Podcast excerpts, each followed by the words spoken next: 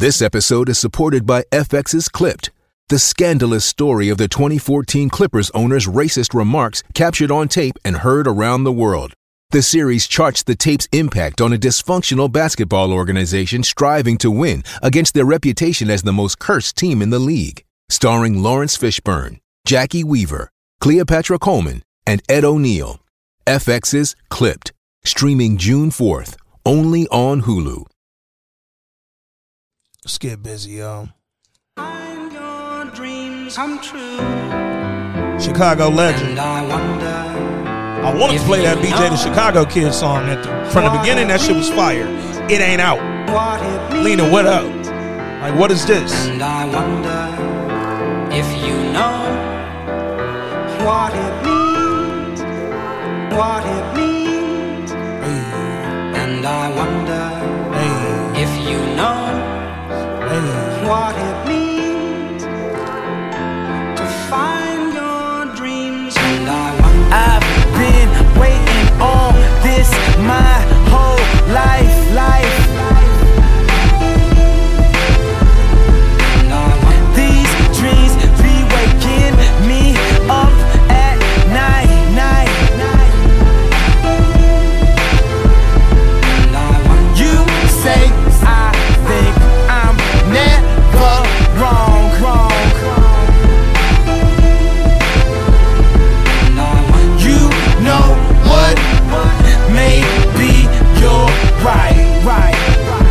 He was me on that one.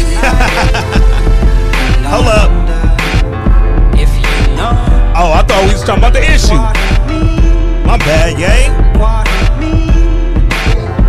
Hey, I wonder I'm letting this if rock. you know This is my shit. what it means Sorry, guys. to find your dreams. And I wonder You say he get on your fucking nerves, nerves, nerves. Word? That one nigga in the group. and I wonder You hope that he get what he deserves. Word. Do you even remember what the issue is? Uh. You just try to find where the tissue is. Uh. You can still be who you wish you is. It ain't happened yet, and that's, That's what, what- the tuition is. Oh When you hop back in the car, drive back to the crib, run back to That was one of the greatest songs ever made, dog. Welcome back, ladies and gentlemen, to episode 333 of This Week in Culture. I'm your host, Ant Wood, aka Trinidad, and aka one half of the culture. And y'all know what it is when y'all hear that can crack. I mean, your man back, and I got my brother with me, Jay. What up, dog? What up, though? It's your man Jay Johnson, one half of the culture, one half of everything. And I know what you're thinking. I got a fucking big cups. Like, Pause. finally, my favorite podcast is spending the nastiest pod in the world is spending time with y'all. Oh man, I got a, I got a, I got a big gulp addiction to Slurpees. Got a hurt. Yo, you know what I'm saying? yo. Eminem, right? I know, but it's fucked up right now. Got a herpes. Yo. Plus, my nieces got brain damage. I'm But also, he knew when he wrote Slurpees, there was no other direction to go. that was the one time that he was actually freestyling. And Paul. Rosenberg was throwing him off, throwing him words. Bro, there, where, where you going from Slurpee, nigga? At some point, you gonna get herpes. You know that uh, got a hairpiece. Like- Plus, my nieces got brain damage. I'm dumb in the brain man is. It's mayonnaise Mm. on this. I need a plain sandwich. Oh shit, man. dog. What's up, fuckers? Um. Oh wait, this ain't the Patreon. Hey, ladies and gentlemen, how y'all doing? Want to thank all the listeners, all the podcast supporters, all the Patreon subscribers, and uh, welcome y'all back, man. Y'all know what it is. We back to review uh, the mid-season finale of The Chi on Showtime, man, um, and Paramount Plus and mad other channels. No pun intended. Yeah, yeah. Um. the mid season finale. Yo, that was almost funnier than the Slurpee. like, Unknown bro, call. every time I come in the studio, I get a fucking call from a scam likely, nigga. It's like immediate. Shit is weird as fuck. Um, yo, man, it's a boiler room on the third floor. eight episodes in, we got First of all, how you feel about a mid-season finale, eight episodes in, bro? Um, why?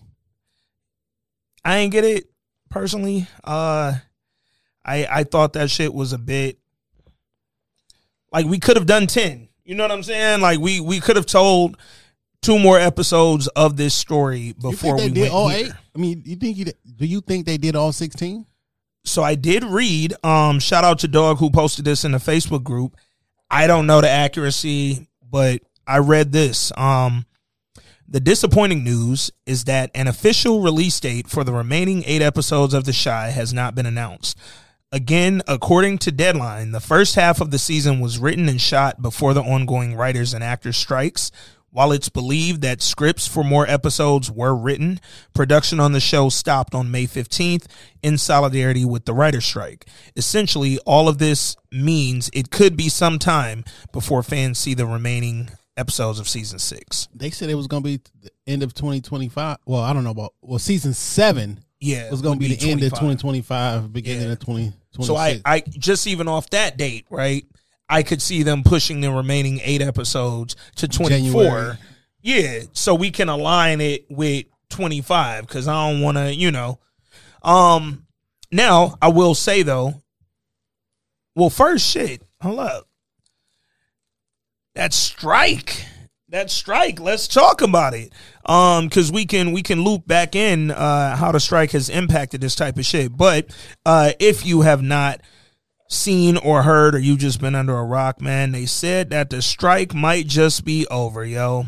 Um, according to on some Chicago shit, we just might man okay we After really all. might man um according to the internets and a bunch of different articles out there circulating they said that uh the writers guild has reached a deal with the production companies um in their union and it's tentative but they said that the writers guild association strike might just be wrapping up They said they came with an excellent offer. said they have an excellent offer, one so good that they think that the SAG strike, uh, which is what's impacting the actors, um, but the SAG nasty. SAG nasty, nigga. But uh, they said the SAG strike might be able to kind of follow suit with what the writers were able to uh, build into their tentative contracts and um they may be able to wrap up that SAG strike within the next couple of weeks and everybody can get back to business. Um but the good thing is the, writers got to come first. the writers got to come first, and they got their shit together first. They started the strike first, so you Plus, know, like we can rewrite and when y'all actors say ready to go, y'all just yeah, we can have something ready to rock, man. Because the thing about the strike, right? You can assume that maybe you know some of them real like perfectionist level writers never stop writing, right? Strike or not, I'm a write because I'm a fucking writer. all them niggas should have been stopped. None of them should have stopped writing. but you can't have been acting. You know what I'm saying? Y'all ain't winning. Y'all haven't actively acted. Whatever you had produced and been a part of prior to the strike, even if it came out, you ain't been able to go promote it. You ain't. So it's just like, all right. I would probably write before I sit up and you know you ain't got no scripts. You ain't been doing shit. So it's just like And if I'm keeping a hundred, if I was the studio, I would damn near re-release everything that came out. mm, Y'all go on y'all promo run. We gonna re-release this shit to the theaters. It don't cost me no extra money. Right, right. Um, and not only that, you think about some of the things, TV and film, that came out and maybe didn't do the numbers that they had anticipated doing pre-strike, right? Um, you think about shows like Winning Time, um, that wasn't able to be marketed the same way that season one was, and then it ends up canceled. Shit, I'm here. I didn't get to the end of Winning Time, so don't sue me on that. I'm on like maybe episode five now. Um, but I heard that the shit didn't just get canceled. Like nigga, they ain't even played all the episodes. They said that shit never got a proper season finale. Um, I haven't gone to verify it or do none of that. I'm just trying to watch what's available. Um, but I heard it didn't even. They was like, yeah, it was like an episode where the Lakers lose, and then it was like it just never came back. They announced that Monday that shit was over. I ain't gonna be here. Like, damn, dog. But I'm glad that um the writers were able to get this done. Um, I'm, I know they, you know, dotting I's and crossing T's. I hope that they're able to bring all this together soon. Um, so the SAG folks can officially see what the fuck that contract looked like and hopefully follow suit, man. Um, but they said they brought all the big dogs to the table. Uh, Disney CEO, NBC Universal CEO, um, aka Comcast. facts. Uh, Warner Brothers CEO, um, and then it was it was a fourth. Oh, uh, Netflix CEO and uh, one of their lead board members. So they was like the big dogs came to the table to agree on what the fuck we was going to pay these writers, and uh, it sounds like they about to get a fair shake. So salute to the writers, man, and uh, hopefully a lot of y'all get hired over at Showtime so we can write uh, eight better episodes of The Chi for this second half of season six. Um, and when I say better, I mean fluid. I mean interesting. I mean character driven. I mean focused. Right. Focus, man. Man, y'all niggas is not focused, man. Y'all y'all telling Lena to holla at Trig, man. Like shit. I need y'all to get like give me a storyline because we just lost one of the last two main central characters from this show, man. So uh if you aren't aware, Kevin on the Chi, aka Alex Hibbert, announced that he will not be returning in the second half of this season. He is officially off of the show. His character arc, if you are familiar, um, he was going to LA. He was a part of this like gaming league that uh moved him out to LA. They was gonna get him a crib, a car, pay him a lot. Um and About that storyline. what's it's kind of weak, right? yeah, and um Nate was better than him. Mm. Remember that?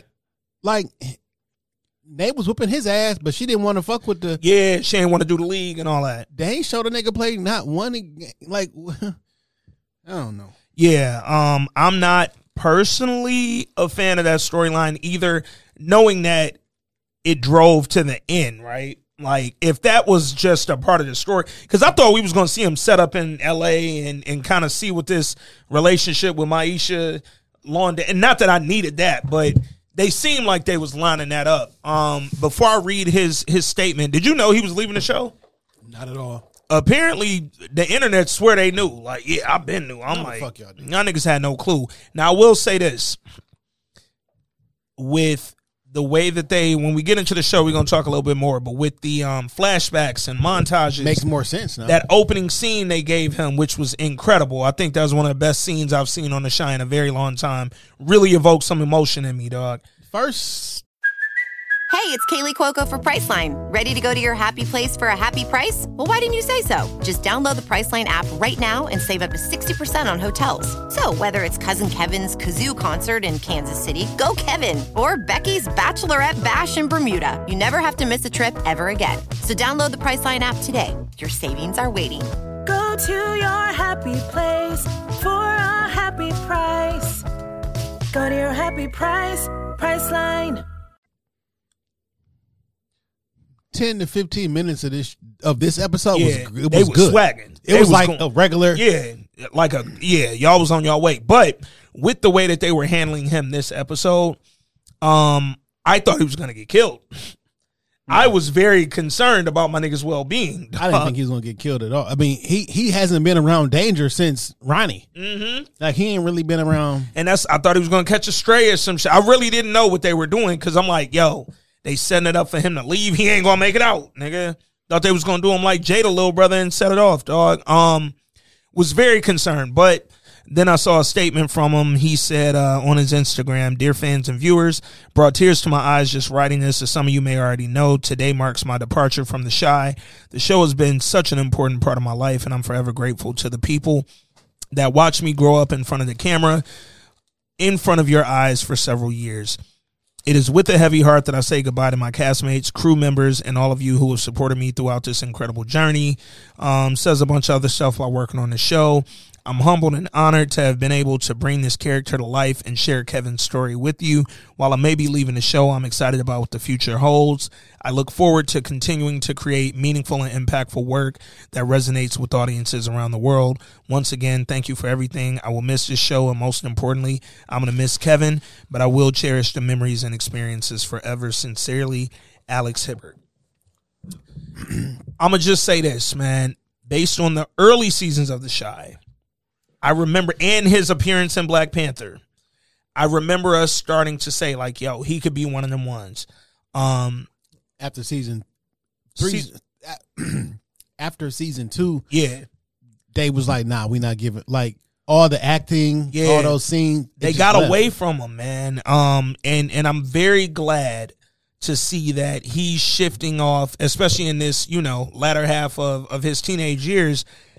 I'm gonna go in the direction that I I was ascending to early on in my career. Um, and I don't know what his reason for leaving the show is because a lot of people do a show and then also go be in other projects, right? Um, but I will say from a viewer perspective, I'm excited to see him go take something else on. Um, one and break this character, right? Uh, a lot of folks, y'all know I, I talk about this shit all the time. I've talked about it with some of our favorites from like Insecure or Power. When you get tied to an iconic character or an iconic show, um, I really do hope that you get other opportunities when that that run ends. Had no idea his name was Alex Hibbert. Yeah, yeah. Um, cause he Kevin. That's Kevin, man. That's Kevin from the Chi. So I'm excited for him, man. I wish him the best. I hope that uh, his career uh, goes on to thrive and and that he goes on to just be a, a really dope actor, man. Because I think he got the talent for sure. So two thirds of the show is gone. Yeah, yeah, It's like we had these conversations around the first two ep- first two seasons where Yeah. like we're not hundred percent sure who the main person is. Is Yeah. it Jason Mitchell's character or was it Alex Hibbert's character? Now Yeah. I know his full name. Um, because they were like one A, one B. Everything Yeah. centered around them two, and they were the the the best actors on the show. Now we knew who Jacob Latimore was because because of singing, or Yeah, why do we yeah. know who Jacob it Latimore? was it was from singing and acting. He had been in hella Yeah. other shit. Yeah, I think more so from acting Yeah, than the singing, yeah. but like so we knew of him Mhm. and we knew him, so he was a name, but I don't he wasn't. I don't think he was like third billing. Like I, he was well, he, he his character was like his third. character was, but um, Jacob Latimore, Alex Hibbert, uh, and and Brandon, or I'm sorry, Jason Mitchell, um, they led this show. Big fact. If their three character arcs brought the entire show together, right? Um, they were sort of the the nucleus for what was happening through two seasons, and once Jason Mitchell left, we know all the thing we've counted a million times about uh you know what that did to the show and maybe what it did to the creative arc that Lena was trying to bring to some of these characters but we were also really disappointed because we thought here was a chance to bump Kevin up also during that time frame, the showrunner changed multiple times. every season yeah, Yeah, did you ever watch uh Jason Mitchell's Vlad interview Vlad. No, I stopped watching Vlad. So um, I same, but I you know how the Vlad interviews go. Like eventually, you wait long enough on YouTube, they'll splice the clips for exactly what you want to see. Um, and I recently, like literally on Friday afternoon, uh, watched the clip where he talked about what really happened with the show, or gave his side of it. Right. Um, it was fucked up, man. It was fucked up. Uh, essentially, he say? essentially, what he said happened was when the accusations happened on that Netflix movie that he was doing, he was like, things were still like they were cool not to shy. You know what I'm saying? Like wasn't nobody trying to discipline him for what happened over there. Like shit was going good. We was in the middle of filming. And then he said, um the showrunner at the time, they weren't really getting along. Like they didn't have the greatest professional relationship. And he was like, when the shit happened at Netflix, she basically kind of pushed for that, like for something to happen to him. Um, and then he was like, she was the one who came out and said that maybe he shouldn't be on the show. And given what was going on with Netflix, kind of no way out of that for a young black man. And he was like, what happened that really pushed production to say, you know what, he got to go, or HR to say, you know what, he got to go. Um, she made an out loud, outward accusation of him being addicted to drugs on the set. And he was like, once that went out there, everybody was looking at him like, all right, nigga, you got a problem. And he was like, he had to go. And that was just kind of where he landed. And that uh, the situation on the airport probably didn't. The airplane probably didn't help. All of that happened within the same time frame too. Um, so he just he wasn't he wasn't having the greatest personal moment, and uh, yeah, man, it, it was just an unfortunate set of circumstances. But all that said, I really was waiting on Kevin's character to kind of take over the lead for this show, and I just don't think that they really gave him that. Um, I think they kind of they turned his character into a dumbed down version of what we had seen for two seasons. You know what I would have I would have liked for them to have before they made Douda this character a cartoon character, Yeah, if they would have gave Douda or they would have gave Kevin Jake's role. mm, Like in the the gangbanger dude tries to influence the the good kid. and- yeah, and like his acting chops and everything could be a little bit different. Um, what would have that have become? Because he don't have a male father figure, right? yeah. And he tried to come in, and then basically everything they doing with With Bakari, no, Oh. everything they doing with um Jacob Latimore's character Mm. would have kind of been put. Well, you know what's funny? It actually thinking about him kind of being influenced by Douda, right? Um, it would have made sense in a couple of ways. One, when he went to the gifted school, right? He went over there based off his academics, yo. Yeah. I went over there not because I could afford it, but I got the scholarship because I'm smarter than anybody else. And Douda, being on that side of town and having the access and that, it would have made sense for him to kind of mentor him. You notice they took all the smarts out of the show Yeah. Because when we were introduced to um Jemma's character, Jim was like straight A student, super smart. Like, yo, you why Yeah. you talking that way? Like, now she. Granted, this is how sometimes it is when you're younger. That's a fact. You you like- grow into a different version. Yeah, Yeah. You, you. And I'm like, I've seen people who used to be straight A students, smart and everything, and then influenced by the wrong or a, a particular thing, and their whole trajectory kind of changes or whatever. So Yeah. But I just, I just, it's just weird that, like, how come Jimmy can't go to Marquette? Mm. You can go Right to, there. You can go to college here in Chicago, Shit, Chicago uh, University. Like it's all right there. Like and I you get can it. still manage rappers. like it's not that difficult to manage a rapper. Like, like you can manage Yo. a rapper that no one ever heard. Like it's not difficult. Yeah, go to school too. Fam, y'all whole little like situation is mad local. Like You can do that. I just don't get why they won't push her going to school to learn management. like, and guess what? While you're going to school, your dad will still give you money. Fam, you can still live in his house. You can get money. You can do all the things. Or, or you can live on campus. Or dad, that. Dad will pay for you to live on campus. Now you don't have to worry about. I just want you to be doing something with your life. Or, I mean, you're smart enough to get a scholarship. The campus probably ought to be paid for, a part of your scholarship. Like you, you would. But she went on this, on a college tour. She went on an anti-college joint. That was Yeah. when, when um, Kevin was doing the the the, the gaming stuff Yeah, yeah. at the college tour. Matter of fact, if I'm not mistaken, Facts. he started playing uh some fighting game with the white kids that was there, and he was like, "Man, you got you're you're pretty cool, man. I come remember to, that. Come I to this that. evil underground boiler room game." And then he made seven thousand dollars, And next thing you know, nigga was off and running, dog. which is wild that you have to move to California to play online game Yeah. Because they don't be in the same room, controller to controller. And I'm like, because one of my, uh, one Oh, of my, but they do want to have a content house.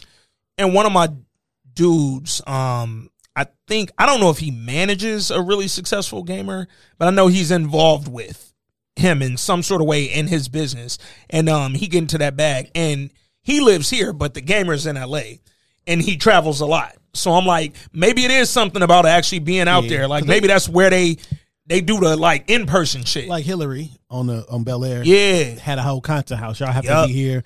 Uh, I guess we just seen Takeoff and Kai uh, doing a whole little sleepover shit. Yeah, and Takeoff had to go to him or Yeah. Offset. Yeah, not Offset, Takeoff. not. Shit, rest in peace. Yeah. Um, Offset had to go to him though. Like, so maybe it is a thing where being out there, like that's where the real market is for the money. So, um, all that said, I didn't love the arc. I, you could have also told me, hey, Kevin was going to USC, UCLA. Just a computer, so he can Stanford. he can make his own game. I don't know. Stanford. Like, I wouldn't have hated it, dog. I, I just I don't love how they just got away. Because now that you think about it, Kevin going gaming, Papa the manager at fucking Smokies, um, Jake finna design these clothes, Jim will want to be a manager, uh, Maisha want to rap. Think about this. Nobody on this bitch who graduated is going to college. Oh, you can go. This is what black people. this is fucked up on some stereotypical stuff. You can, you know, you niggas like clothes and fashion. You do fashion. You do rapping. Yeah. Uh, you play video games. Uh, you go to church. Like I've I've hit every Yeah. Like oh, Yeah. you know, black folks is in the church. We're in the fashion, in the food, chicken specifically.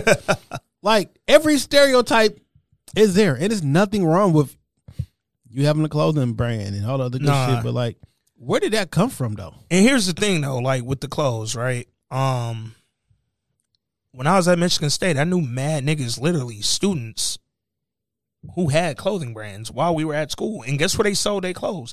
To At the school. 50 million niggas that went to school with us. Like And then they take on on on summer break, winter break. They take it back to they to the crib. their their Yeah. state. I'm like, oh, nigga, what's this? Oh, some cats out in Detroit. Come on, bro. Like it's it really was a thing, dog. Like I I, I just don't get why we got all these students. We just watched them grad. Fam, Lena, yo, yo thing is Hillman grad.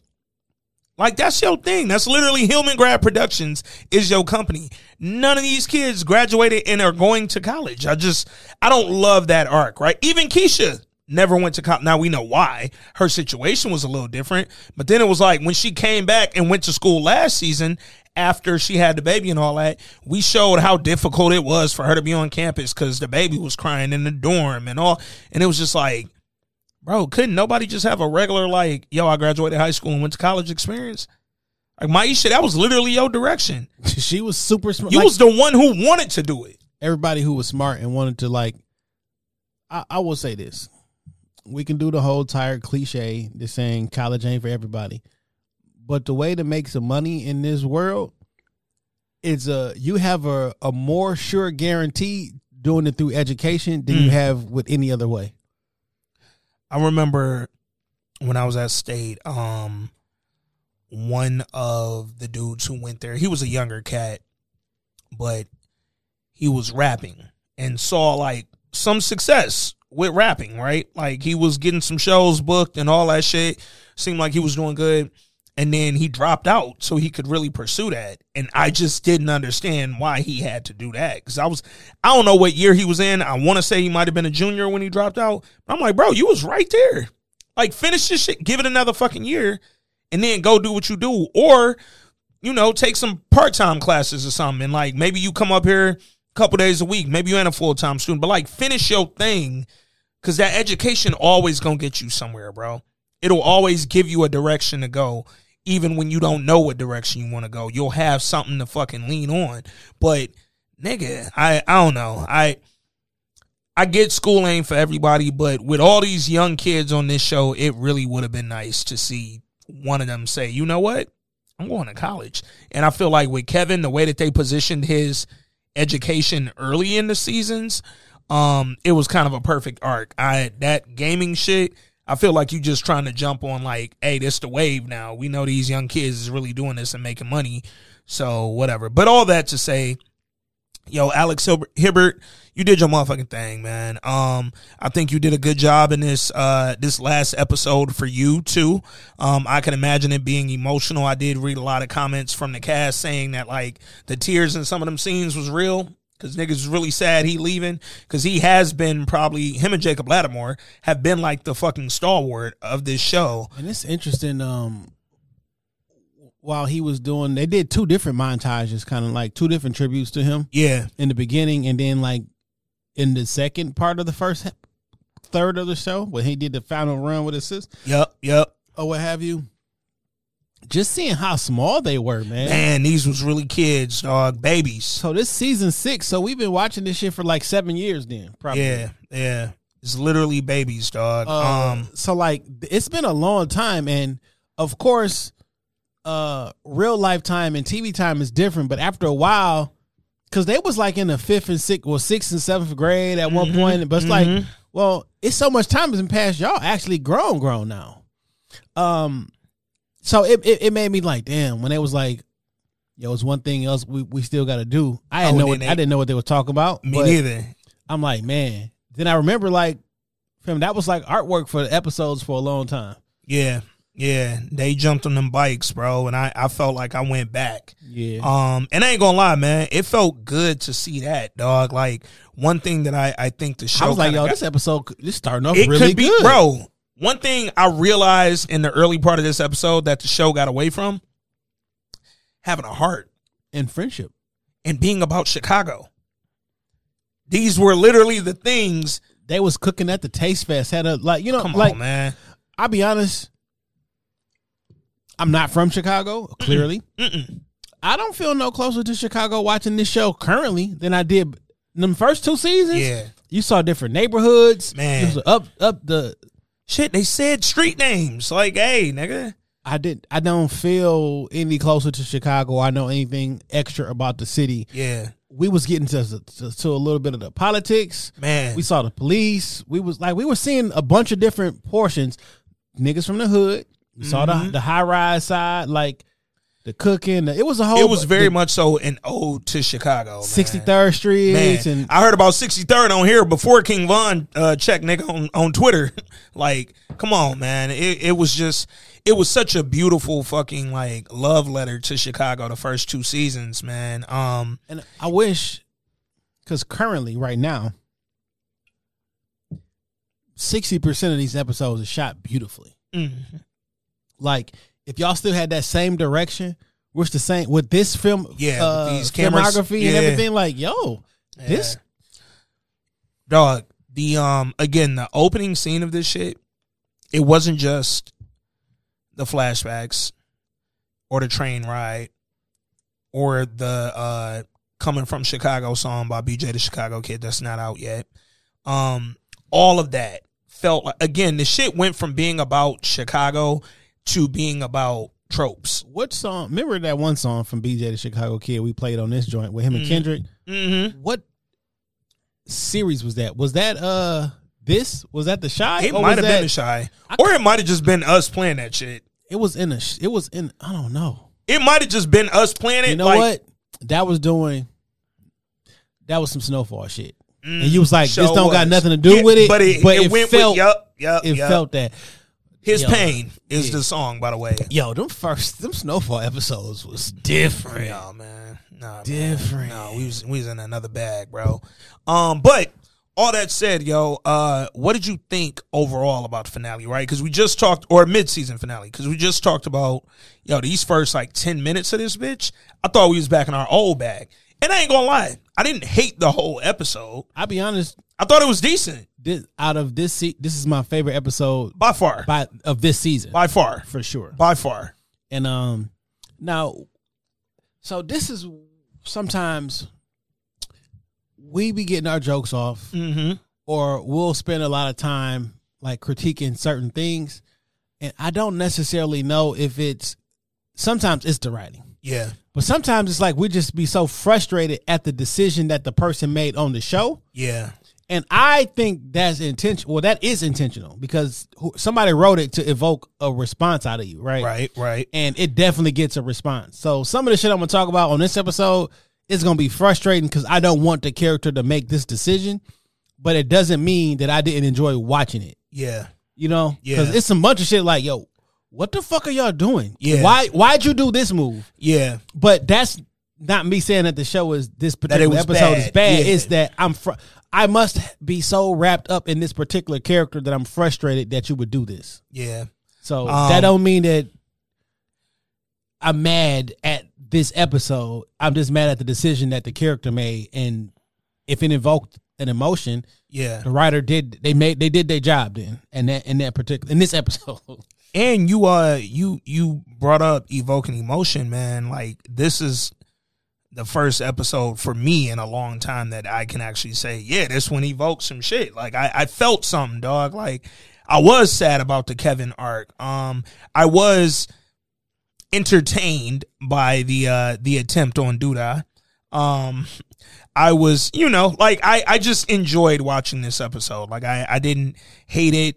You know, for a mid-season finale, I did think that the ending maybe could have been a little more. It felt like, and I know this is not the case. What? It felt like they listened to our critiques last week and fixed all of them this episode. No, really did though. Like, it's like, why don't Kevin talk to his sister no more? fam. How fam. come he ain't never said anything to his mama no more? And then this week he's with his sister. Dog. He's with his mom. I mean, uh, Jacob Latimore is with his Yeah, mom. Yeah, like we literally had no fucking direct dialogue between Jada and Emmett all season, and then they brought them together. And oh, look at that! You got a really decent scene. I thought Emmett and um Darnell did some really strong acting this episode. Yeah. Uh, shout out to Darnell, by the way. Um, you think about character arcs, right? His because he's not a main character, he you know probably third on that uh that tier. fifth. But shit, facts so. Um, But but, you think about his his acting and not just his acting, the way that they use his character. He used to be goofy on here. You know what I'm saying? He came in as comic relief, and it worked for back then. What's so funny is the comic relief always gave wisdom though. Mm-hmm. Like I was never stupid. Yeah. I was goofy. I was funny. Like yeah. Even when he was saying some real shit, he had an earpiece on, but we ain't seen the earpiece in a minute. Like they're taking his character more he seriously. mentioned, he was like, dog. "Don't let the earpiece fool you." Don't let it fool you, dog. But it's like to see them turn him into what really does feel like not only a father, but like a male figure. and I'm glad he took the stance that he took this episode. Mm-hmm. Also, so in those episodes where he was coming around and basically explaining like how he is with his baby mamas and Yeah. everything like that, because he wasn't that way with Emmett's mom, and he was frustrated, like, "Yo, man, I wish he was like this before." Was he not there at all, or was he only providing financially? He was only providing financially. Because that that is a difference, Yeah. Though it ain't it ain't a big one. Yeah. uh from you just never being there. I've never seen you. My dad never Yeah. s- you know what I'm saying? Like I don't I don't get the impression that he never had a relationship with his father. He wanted a more involved relationship with his Yeah. father. and that's um it was one of them earlier seasons i think that whatever season that was where emmett went to go live with him i want to say that was season two um and they had a conversation on the porch when emmett got mad because he had family dinner with the other baby moms. Yeah. and uh when they was out on the porch darnell emmett said you wasn't there. And darnell was like nigga i ain't never missed a child support payment. And he was like no you weren't there for me. Like that money cool. That didn't you i needed a a man. Like i needed somebody to guide me direct me give me some fucking guidance in life. And you weren't there for that. And then i ended up becoming just like you basically an absentee fucking dad All you got he had what he got like four kids? uh sh- Three baby mamas, Three. so I know he got three kids. yeah three and then helping with keisha's so um let's get into that so you know the the episode opened up beautifully with with Kevin on the train having his flashbacks doing his thing but then we shifted over into Emmett and Keisha crib dog and um it was silent treatment from both sides I didn't love nothing that was happening in this kitchen dog um they're walking by each other in a small space You've been there. You, you've been there before, right? Oh yeah, every person who's ever been in a relationship has dealt with that. And I lived with them or y'all was there. It's Uh-huh. like don't nobody want to be and if both y'all mad at each other. Yeah, so don't nobody want to crack. Yeah. Don't nobody want to be the first one to say something. But then when you need something, you start trying to like give out the little. Emmett was over there breathing hard when he couldn't find the mayo and shit. The Miracle Whip. Somebody mentioned a comment about the miracle whip, and it was like They, didn't- seen it in the fridge. they didn't like the writing because why he say miracle whip. Now, here niggas say miracle whip. Facts. That's the thing yeah. I'm, Miracle Whip and mayo are different things in Michigan, bro. for sure. Uh, I don't like either. By the way, don't put either one of them bitches. Like, eh, maybe a little tiny bit of mayo, depending on what kind of sandwich it is. Yeah. I'm not gonna send it back, but I'm never. Anyway, don't. fuck Yeah, you ain't got to slather it. Yeah. Um. Uh, but uh, then somebody referenced, and I thought I, I forget who it was, but y'all was in the in a group thing today. Uh, which I I, I enjoyed the conversation. no, they was today. getting busy today. Shout out to everybody in the Facebook group. But Go somebody follow referenced it, referenced it like, yo, when people say Miracle Whip, it's the same thing as somebody saying, "Hey, yo, get me a Kleenex," or Mm. "Let me get a Farmer Jack bag." Yeah. it ain't. That's just the brand name. We don't actually mean actual Kleenex. Miracle Whip. The Yeah, Kleenex, uh, nigga, Kleenex is a is a tissue, yeah, right? But niggas like, no, let me get a Kleenex. yeah. Versus like, yo, what a Miracle Whip. It could be Hellmann's. It could be. But see, that's the thing though. In Detroit, I don't know about nowhere else, but in Detroit, if a nigga say they want some Miracle Whip, they, want want some Miracle Miracle Whip. Like I you mean know that what? brand. It may be some Detroit because Yeah. because I forget what other person said it was from. Like, nah, we don't. But like, I push mayonnaise w- color whim. mayonnaise mayonnaise, colored bins. I got Miracle Miracle Whip, Whips. Chicago yeah. nigga. Yeah, We I, we know Yeah, that, and maybe nah. some Midwest shit. nah. You Because Miracle Whip is a like I vividly remember in my household and my family them saying specifically a Miracle Whip. Yeah, no. Here's the thing. As a kid, again, similar to what you just said, I ain't need no type of mayo on my shit. Like I'll I'll take some mustard if I'm gonna take some. Um, but if it had to have like a mayo type deal on it, I specifically needed Miracle Whip. And if it was Rego Hellmann's, don't put that shit on my sandwich, bro. Like I'm okay. Mustard is my preferred uh, Condiment? condiment Yeah. for sandwiches. Yeah, I'm I'm very good with mustard. Uh, we can go spicy brown if you want to get fancy on a nigga. But again, if it's got to be the mayo type, I'm gonna take the Miracle Whip shit. So when Jacob Latimore making his sandwich, and he don't see the Miracle Whip, instead of just saying, "Damn man, we don't have no Miracle Whip," or saying something out loud, that nigga go, and she turned and looked at that nigga. What's wrong with you? Yo, she has. If we did a cut yo eye at a nigga counter and took a shot every time she cut her eyes at that nigga, we'd be the drunkest motherfuckers on the planet, bro. I really don't like her. Why they did this to Keisha, bro? I used to love Keisha on here, man. I really don't like her. Especially character. how she held him down, like when all his other baby mamas used to be on his head and shit. Keisha was the one who always was like, "Hey, nigga, you kind of a fuck up, but I still love you though." like you're not even my friend. Man, Like we used to be able to like Cause you know what the fucked up part is? Hey, in real life, I get you mad and you got this attitude and you don't feel supported. Cool, I hear you. Guess what? My life's still in danger a little bit out here, dog. who I you- could die in these streets, baby. do you like from Keisha? Do you think that Emmett feels supported? Man, Like who Man. does he have for support? If you're afraid of for your family's life, what do you think he afraid of? I go to work with the nigga every day. Man. I'm around him. man, like You don't dog, think I'm afraid? Hey, guess what?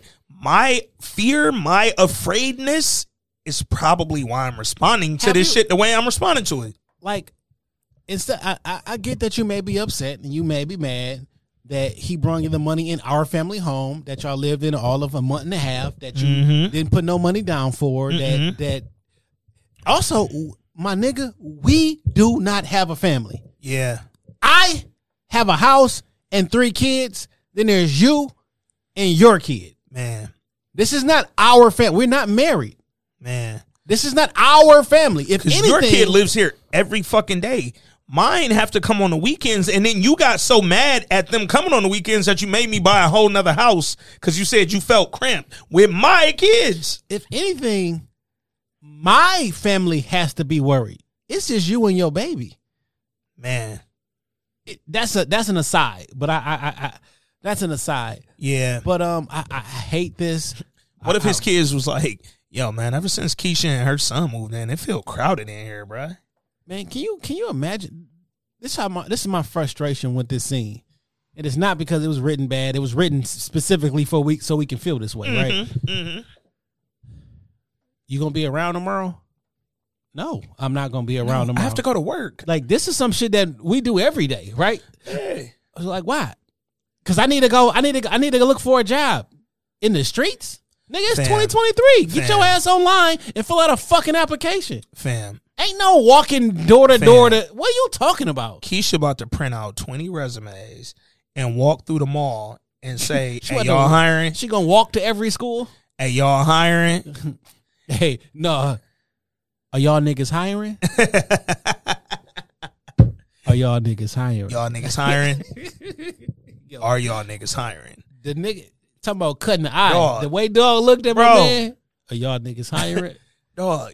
But like real shit, now that's a bad writing. you asking me that's that's facts. that's like call a cab for me, nigga. It's, A cab, like bro, nigga, do you not have a phone? Like, bro, telling me that you need me to be home tomorrow. And here's the thing, right? If you were saying, "Hey, I need like a couple hours of quiet time so I can apply to some jobs online or whatever. Like, are you gonna be able to watch the kids between you know noon and three or some shit like that? Are you gonna be able to watch my kid? right? Because Or- my my my, pri- my three children are with their They be at parents. their mama house. like they primary resident Hey, is I gotta control them up. like I'm saying though. Like so, this still June, Mm-hmm. early June, because the high schoolers just got out of got, got out of Facts, school. They just graduated, so it's early June. So maybe the kids is on summer break, but Yeah, they probably they still might like be they, over there a, a little more than normal, but but they probably still at their parents' house, like their primary crib. I just need to know why you need me to be at home to apply for jobs tomorrow. I also need to know what you've been doing the last week and a half. 'Cause you ain't applying for no job. You've been sitting in this bitch mad. You've been you've been spending my money in therapy Come on now. because that nigga said, "Who you think paying for that therapy?" Come on now. Come on now. I'm paying for you to shit on your mama. Shit. Nina said, you know what? Fuck all you hoes. Get a grip, motherfucker. like, dog. So then he was like, no, I'm not going to be around. I got shit to do. I got a fucking job. And you don't. Um. So then she did her little lip smack and rolled them eyes. She would have had to get the fuck out. But I'll take off next week for you. Emmett, why do you need to take a week off for her to go look for a job? Really? For me? Where is she going to look for a job for a week? Are you looking for a job in LA with your brother when he moves? Because why the fuck do I need a week off to do it? This was when I started.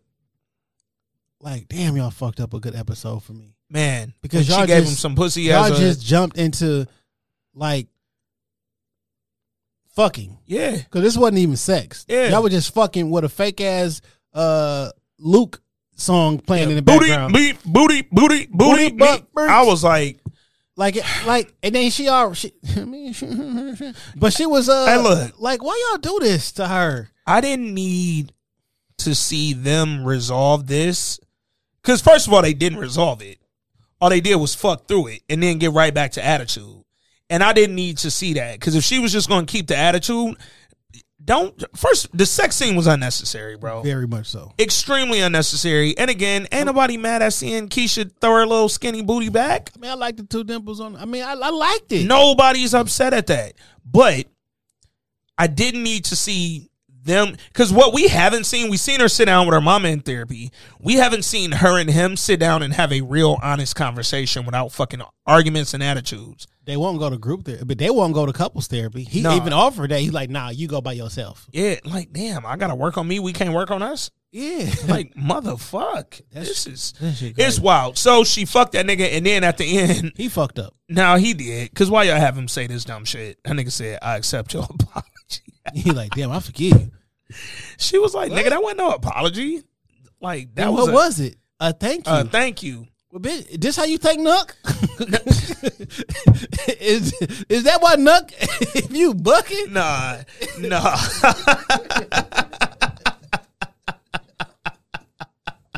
that's why Nuck so fucking mad, dog. dog, dog. The fucked up part is, dog. The fucked up part, if you fuck, boy. if all I had to do to get some pussy and some peace for twenty minutes take was off. take a day off, bitch, I quit. Like, now what? I just sold all the pizza, the chicken chains. for me. If You ain't giving up that easy. no, what exactly does getting away from dude I mean? Like, have you and Keisha had a conversation when he's I'm trying to fix? Like, are you trying to not work at any of the chicken spots no more? Yeah. Well, how long? How do I pay for the vehicle that I have? How do we pay for this house? How do we live here? Yeah. Because we wasn't. I that nigga ain't never had a job before. No, I think he's he worked at the the, the, the sneaker shop or some shit. Yep. Yep. But like, fam, wh- wh- how, this is an expensive part of town. Yeah. Like these houses are not cheap. How do you expect us? What do you want to do for money? Because your ass don't have a job, don't got a degree. I don't know how you was teaching children. Never taught a child before. You went from thrift shop to teacher. Yeah. The fucked up part is um with the whole get away from Douda narrative. if he don't die, there's no getting away from this nigga. He is a part owner of my chicken spot, bro. He's an investor. He owns shit. And if when he died, his wife owns it. Come on, bro. She didn't forget. She know everything. I can't just get away. Literally, from a business perspective, Emmett's whole "I'll buy my shit out," like I'll buy myself away from you. That would work if he could do that. But as we learned, and as we already knew, ain't no fucking buying your way out of this shit. He ain't dumb. My nigga, let's say I you somehow I had enough money to give you back all the money that you invested. Yeah, So you, you Darnell, you got enough money to, to to handle the rebrand here and the one that was in New York, yeah. and to pay you back the money that you bought Tiff car with, his car with, and the down payment for the house. You know what, dog? Speaking of that New York location, I thought about this shit. Um, during that scene, this episode where uh where Douda was sitting in there giggling with the Zay nigga, and then Nuck walked in and he was like, Man, guess what, man? Zay found us another spot to launder our money through. And they was in there just cracking up. And then I thought about it. I was like, why y'all won't just launder the money through the fucking other location of this restaurant? Or this location. Or this one, right? Either way. But I'm like, you got a whole clandestine location that nobody ever been to. or the pizza spot. Fam, how do you how do Or you the- have nowhere to launder your money, bro? Or the auto mechanic spot. Like fam. Or open a laundromat. he, Ghost taught you. that nigga thought he was gonna launder money through a fucking food truck. Fam. How much money you uh, don't know how much money you make? Fam. Because Immediate day two, he bought Brandon another truck. He was like, "No, we getting too much money through this food laundered tr- food truck laundering." Like, this is mo though. yeah, Let me get somebody who who's unsuspecting in a fucked up position. Let me offer some shit he cannot refuse. Yeah. And who has a good idea that could make some money. Because if you could make a little bit of money, I can make you make a lot of money. What I would have loved to see them do is take a book out of our movie Fresh. Okay. Kevin be learning all this shit from Douda and then ultimately can defeat Douda with all the game that he done Yeah. taught him over the years. You know what I'm saying? Helps um Emmett get out of the game. You know what I'm saying? Like or, or, or, hey, maybe Kevin, uh, Alex Hibbert told them niggas I was leaving the show a season or two ago, right? Maybe he gave them the heads up. So why we couldn't have, I don't know, Emmett learn from this nigga, considering you work for him, right? Like, I get that Douda's teaching Nuck and Zay the street level shit. How you ain't teaching Emmett like the business level shit? Like when I'm when I'm thinking about the writers on this show and when I'm thinking about character arcs, that's the sort of thing I'm thinking about, right? Like, nigga, Emmett has allegedly two fucking restaurants, and they was talking about on that one episode opening one on the west side of Chicago. Yo, do Emmett know what the fuck he doing at all from a business perspective? Like, are we just to believe that he opened a restaurant and that bitch is just running smoothly? I think Papa knows more about the business than Emmett does. Facts.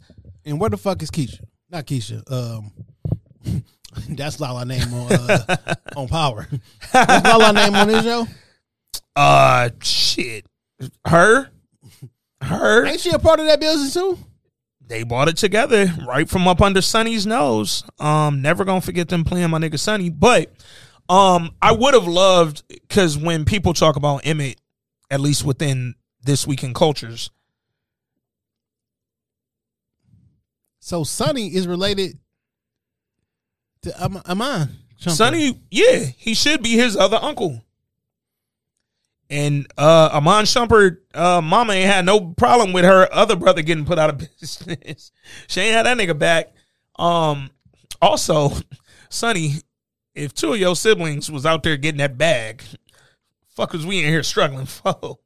Because he didn't want to. He didn't want want nothing to do with the money. street. Yeah, Don't bring that blood money. And you know what? I'm not mad at that stance, dog. Like build your shit on your own and do your motherfucking thing. But with uh with Emmett, when we think about character arcs, right? People within the This Week in Culture community have constantly brought up the fact that, yo, they really kind of regressed his character, right? Like we was heading in the right direction. He was getting his shit together. He was going to treat a woman right. This goes back to when he first got back with uh, Tiffany. He was going to treat his lady right, blah, blah, blah. And then next thing you know, she wanted to fuck other niggas out of the blue because he told her I fucked Lala before me and you made shit back re-official and got engaged and all that, whatever. I'd Um, have never told. but when you think about a potential character arc, I would have loved to see him learn essentially how to be what everybody used to think Otis Perry was, right?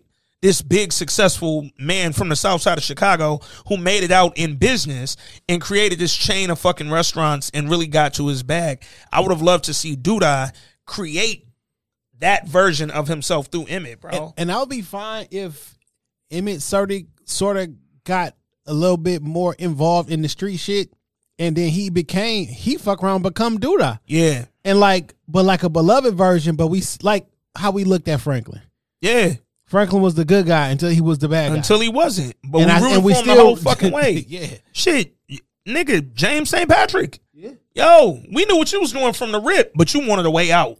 And god damn it, you was good at your fucking other business, your legitimate shit. So we wanted to see you win, dog. What's really fucked up is I'm about to start agreeing with Keisha Man. because you keep putting the quote unquote family at risk. You're gonna take care of it, nigga. You just tried. You came at the king and you missed. Man. Man. So now your family is in danger. Danger. Hey, you came at him twice. And the second time, the first time you looked him in the eye and tr- well, you did and you didn't because you walked up from behind. But nigga turned around, you looked him in the eye with a gun on his head. Now, street niggas know you don't pull it if you ain't gonna use it, dog. That's just what it is. Especially putting it on a nigga forehead and telling him you want out, nigga. No, the only way out is through that fucking trigger, dog.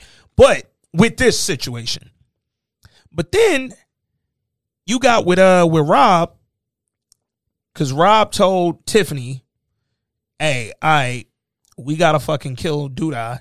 Cause my mama want the nigga dead who killed my uncle. She like, dude, I killed your uncle, nigga. Why you just not tell me? How you me? know? Nigga, I know. motherfucker? Cause that was my uncle. How about that? Why didn't you tell me? Because it don't got shit to Cause he do not with your you. uncle. We just go together. That ain't my kid. I didn't buy you that car. Why he ain't buy her no car? That nigga ain't got no money, But he come from it. but he don't want to ask his mama for it. That nigga wild, bro. He, he legit don't have no money like that. Man. Like you legit sell He, weed he make enough money to look cool. and your mama got you a nice house. Buy gifts because that's your mama crib. Yeah, So I live yeah. I live rent free. Yeah. So all the money I make from drugs I spend on shoes and Get buying you- my girls. Get this house. good Louis. Like, bro, you couldn't get her a car, bro. You had her walking all over the snow. And getting fifteen percent is a deal. I'm never getting over that number, dog. You wasn't getting no cheese, nigga. If I'm doing all the fucking drug dealing and selling, nigga, there's we not starting at anything less than fucking forty. How y'all thought that dude I was gonna let y'all stop taking his product? That's the other thing. Oh yeah, we just gonna randomly like, yo, we ain't selling y'all shit no more. Like she like, oh, or he like, how long this gonna take before we can start selling it? Then we get away from Douda. Why everybody think they could just get away from Douda? You know what happened if do for, for, for if I'm Douda, you stop selling my product because you didn't start growing your own. Mm-hmm. I'm gonna find out where you grow at and burn that bitch down. Yeah. And then you're gonna have to sell my product even at a less amount. Yeah. Or I'm gonna go find your little uh, homie Cairo and I'm just beat that nigga ass, bro. Oh, he taught y'all how to grow weed? I bet. Watch me dead dog. Um, but when she asked Rob what the fuck he doing and why he trying to kill Douda and all that shit, because he was like, Douda might not even be around much longer. She like, what the fuck that mean? So he told her what was up. She told that nigga, uh, bro, I don't know if that's the greatest idea. So then she went to talk to Emmett. She told the nigga like, well, one, this is her fault because she made plans and said we was gonna do all this stuff before they had the money. So now y'all Yeah. had to go get the money. Yeah. Now we could have did something else. We'd have found another way. From where? Who the Right. fuck was about to give us a hundred thousand dollars? Right. One hundred thousand dollars is what we offer. What, what- what we hundred bandos, nigga. Like what? What? What you thought? First of all, nigga, you wanted this honey. We had to go to my mama, and then he say, "My mama make Douda look like a saint." Then why she ain't doing it? Why she ain't killing that nigga? she make Douda look like a saint by sending her inexperienced ass son. To, like you trying to get your son on, killed? Fam, Literally, you- that's what you trying to do. You know he just tall. you know that nigga just tall. Man, man. Um, huh. You know what, dog? This this sound like a good time to go see what some of these voice notes is hitting for, man. Uh, cause that's before we get to the voice notes, this episode is being brought to you by the Urban Podcast Summit, October the fifteenth, my niggas. uh, this week in culture, shop talk, uh, the connected experience, uh, conversations with Tim Bridge. Um, who else we got up there? Um, it's a whole bunch of. We have a, a, a, a urban podcast summit, um, a panel with some professionals up there talking about podcasting, growing your audience, monetizing your podcast. Um, podcast meet and greet. You can come meet the meet the host. Mm-hmm. Come meet the culture, man. Come meet Shop Talk, man. Come Um, meet TCE, man.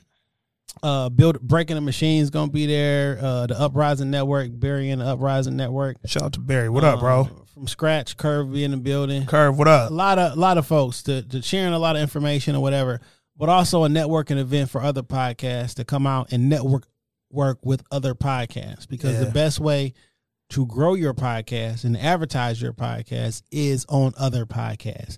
So Mm-hmm. be guest the whole nine yards. It's going down Sunday, October the fifteenth. Your men's in them is gonna be in the building. You feel Yeah. me? So if y'all ain't never met the culture and want to come up here and meet the culture, come meet the culture, dog. Man, man. Feel me? It's an Eventbrite.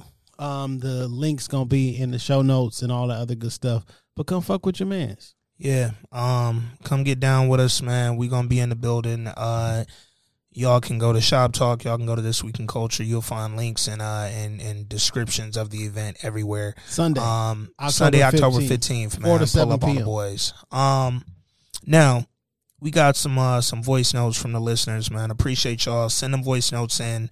Uh I don't care what we talking about, man. Just send them in because y'all want to kick it with us. But uh one of my favorites, man. I love when he send voice notes because he get right to it. Um, he from the area, uh, not not directly from the Chi, but he reps, you know, them indie animals proudly, man. Uh, and he really gets directly into the fucking shits, man. My man Isaac, yo, Isaac, what up, bro? Always good to hear from you, man. I'm very interested to see how you uh, succinctly bring together your thoughts on this mid season finale. What's up, man? What's up, Jay? It's your boy Isaac. I just want to give my thoughts on the uh, mid-season finale of The Chi, season six. I actually had to watch this episode again so I could take these notes and really get my ideas out. Now, how does someone like Emmett, who owns his own business, not have the flexibility to take off work whenever he wants? Man. Well, I just think that you would just be able to do that. Um, and why does Keisha have to physically still look for a job like it's 1995? Nigga, if you don't get on Indeed or LinkedIn and look for work, also, Keisha refusing to accept her responsibility in the role in this whole rift between her and Emmett is crazy to me because she's equally as wrong too. And Keisha still wanting to fight after sex is pretty toxic. Man, so man. yeah, uh, Douda blaming Nuk for the extra heat on them for killing Papa's daddy when he's the one that gave the green light is crazy. If anything, that's poor leadership on Douda's part because there's so many other ways he could have gone about about handling uh, Stanley's daddy. If you really wanted to stash your your money and your gun somewhere, why not just put it in a safe at any at any one of your businesses, or why not just rent out a storage space, or or just just buy a safe house? Man. There's so many other ways that didn't involve you having to to put to threaten other people to stash this stuff for you. So yeah, that's that's nuts. And if y'all really need another space to wash your money, why not just rehash that, that housing scheme that you arbitrar- arbitrarily scrapped in the second season? But maybe I'm the one that's putting too much pressure on these writers to to write good stories. As far as Kenya, Yo, wait, wait, wait, wait. Up, yo, up, yo, hold yo. hold up. My dog just turned the page on that these niggas. nigga got notes. Nah, dog. Nah, nah. Not since Bobby V has a nigga turned the page, Yo, dog. Isaac Holy shit. notes. Yo, yo, Lena, he coming for your motherfucking head, dog. Yo. I just want you to know. Well, we heard they said like, whoa, whoa, whoa. No, wait no, no. minute. Because the uh, paper resume that Keisha about to run around, my nigga Isaac got that paper, nigga. What's up? Oh, Holy shit. She's bugged out. She's talking about some. I was scared to give you my heart, nigga.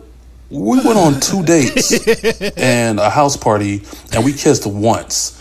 And you stood me up for my senior prom, which Man. which you did that because you couldn't find a sitter for your son. That you casually omitted from any of our prior conversations. Facts. Nigga, I, Stanley is a 17 year old boy who just lost his father, Yes. and you, Yo, yo. Yo, yo, Isaac getting- called that boy Stanley. Yo, he getting to it though. Yo, Isaac in his bag. Yo, I ain't know y'all was gonna be in y'all big bag. Yeah. Oh shit. I got thoughts on this too. Hell yeah. You putting a lot on him right now, so I like I, I see why you got knocked up at eighteen because you you uh, fall in love with any nigga that shows interest with you. So You're gonna take some heat for that. Isaac, uh, just wanna let y'all know. Isaac is a supporter of this week in culture, but he is not directly related. Well, I agree Hey, with Isaac. hey, God damn it. hey, no, I just want to. Hey, I just want to be clear. Back to you. get help. That's all I have to say about that. Um, Kevin's departure from the show didn't make sense to me at all. You mean to tell me this 18 year old boy is going to sever all contact with his family and friends? Yeah. And I say that because normally when writers get rid of a character by moving them away, the other characters never mention that that character ever again. So that's kind of crazy to me. But at least I will give the writers credit for not killing Kevin off. Like he's one of the OG characters, so I'm, I'm glad they did that at least. Uh, we don't really have to rehash Jemma uh, switching teams with Brittany because they they set that up two episodes ago. Um, Rashad's funny. Rashad, if Rashad would have just kept it player, he wouldn't be homeless right now. But no, he was sweating old girl, and in, his simposity, he sent her a text that I knew he had sent to Deja. That's the greatest part. I knew he had sent that to Deja when he sent it. So, and Deja is petty as hell for letting him wait until he comes get his stuff back for him to, for her to like the, the, the text. She clearly was waiting on him to, to come in the house on, on the ring camera. Finally, Emmett is, Emmett is a bozo. If Emmett would have just played his position in this whole thing and just been the face of the, the Smokies and I try to be a thug, then he wouldn't be in the predicament he's in now, where now possibly his life and his family's life is on the line the there there was so many smarter ways for him and Iman to go about taking care of Douda. The most obvious one was would be to cooperate with the feds to put Douda in prison. But I can see if, if you don't want to go the if you want to abide by the street code, there's there's other ways to to kill Douda. You could have set him up with a girl. You possibly could have put fentanyl in his cigars and his Isaac food and just let him just let Yo, him handle Isaac it like got the that. fit on deck. So yeah, it's that's that's crazy. Um, not smart. Yo, how many pages? Yeah. My nigga just crumpled them. Yo, Um, I think that's it. I think that's all I got. Yeah, no, check I that will back say page. that um, not Chi related. I don't know if y'all covered that show, the other black girl on Hulu. That's a really good show, and it, it, it moves quick. There's only ten episodes, and all the episodes are only thirty minutes. So if y'all haven't checked that out yet, then just uh, get at it. Go. All right, I'm holler at y'all. Peace. Isaac, man, excellent voice note. Um, on the other black girl, I am. I watched the whole series probably in about a day and a half. Um, definitely might get to that bag now that the Chi is gone. And Yo, is this the same Isaac that's in the Facebook group? yeah, man. Yo, I said I was Yo. gonna read this on the pod, dog. Oh yeah, you did, you did. I just said I thought Iman should have been able to hit Douda from Millennium Park with those long ass small forward arms. Then I looked up his NBA stats and saw he only averaged seven point two points per game his for his whole career. Buddy is horrible shooter on the court and off the court, and that is fucking amazing. Because how the fuck y'all miss? Man, Like, also, y'all went over there to kill Douda. yeah, Matter of fact, we don't. I don't want. I don't want to go there yet. Isaac touched on a whole bunch of shit in this on this on this joint. Now, uh, shout out to our whole girl Shay. Shay, what up, though? Shay said she didn't like how Papa did him. Papa did old girl, Yeah, and I said FDB because man, FDB.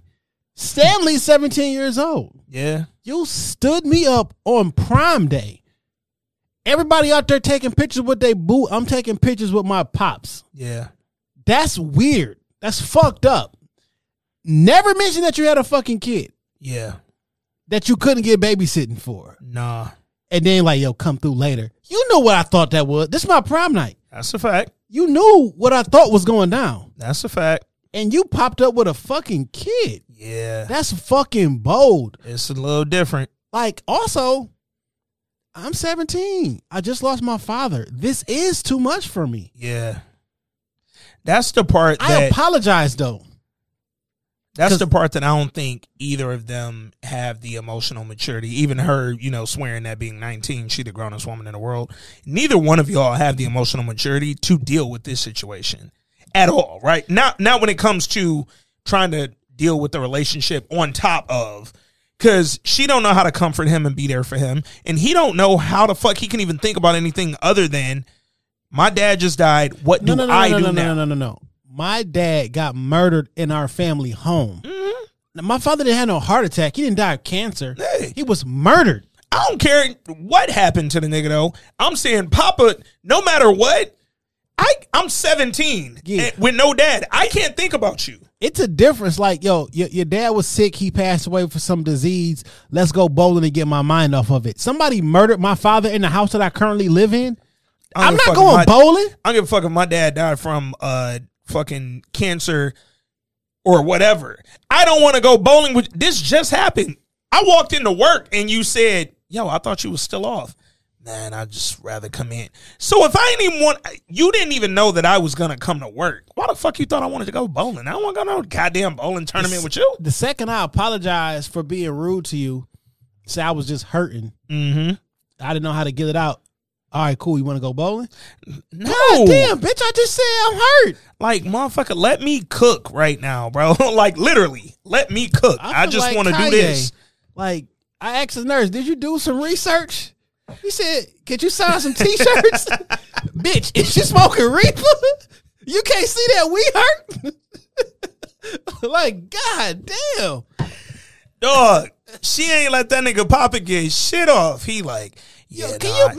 My papa is rolling over in his grave. I didn't want to sit in the house just depressed and all that shit. My mom heard. I just I couldn't be at home no more, man. I had to come to work. I can't even go in the kitchen I eat. ra- I'd rather be here. You see what I look like? I, I go, I, go in the eat. kitchen a lot. I go eat. I bet you uh Papa had some miracle whip. I hope Papa Papa uh had some uh life insurance. Man, man.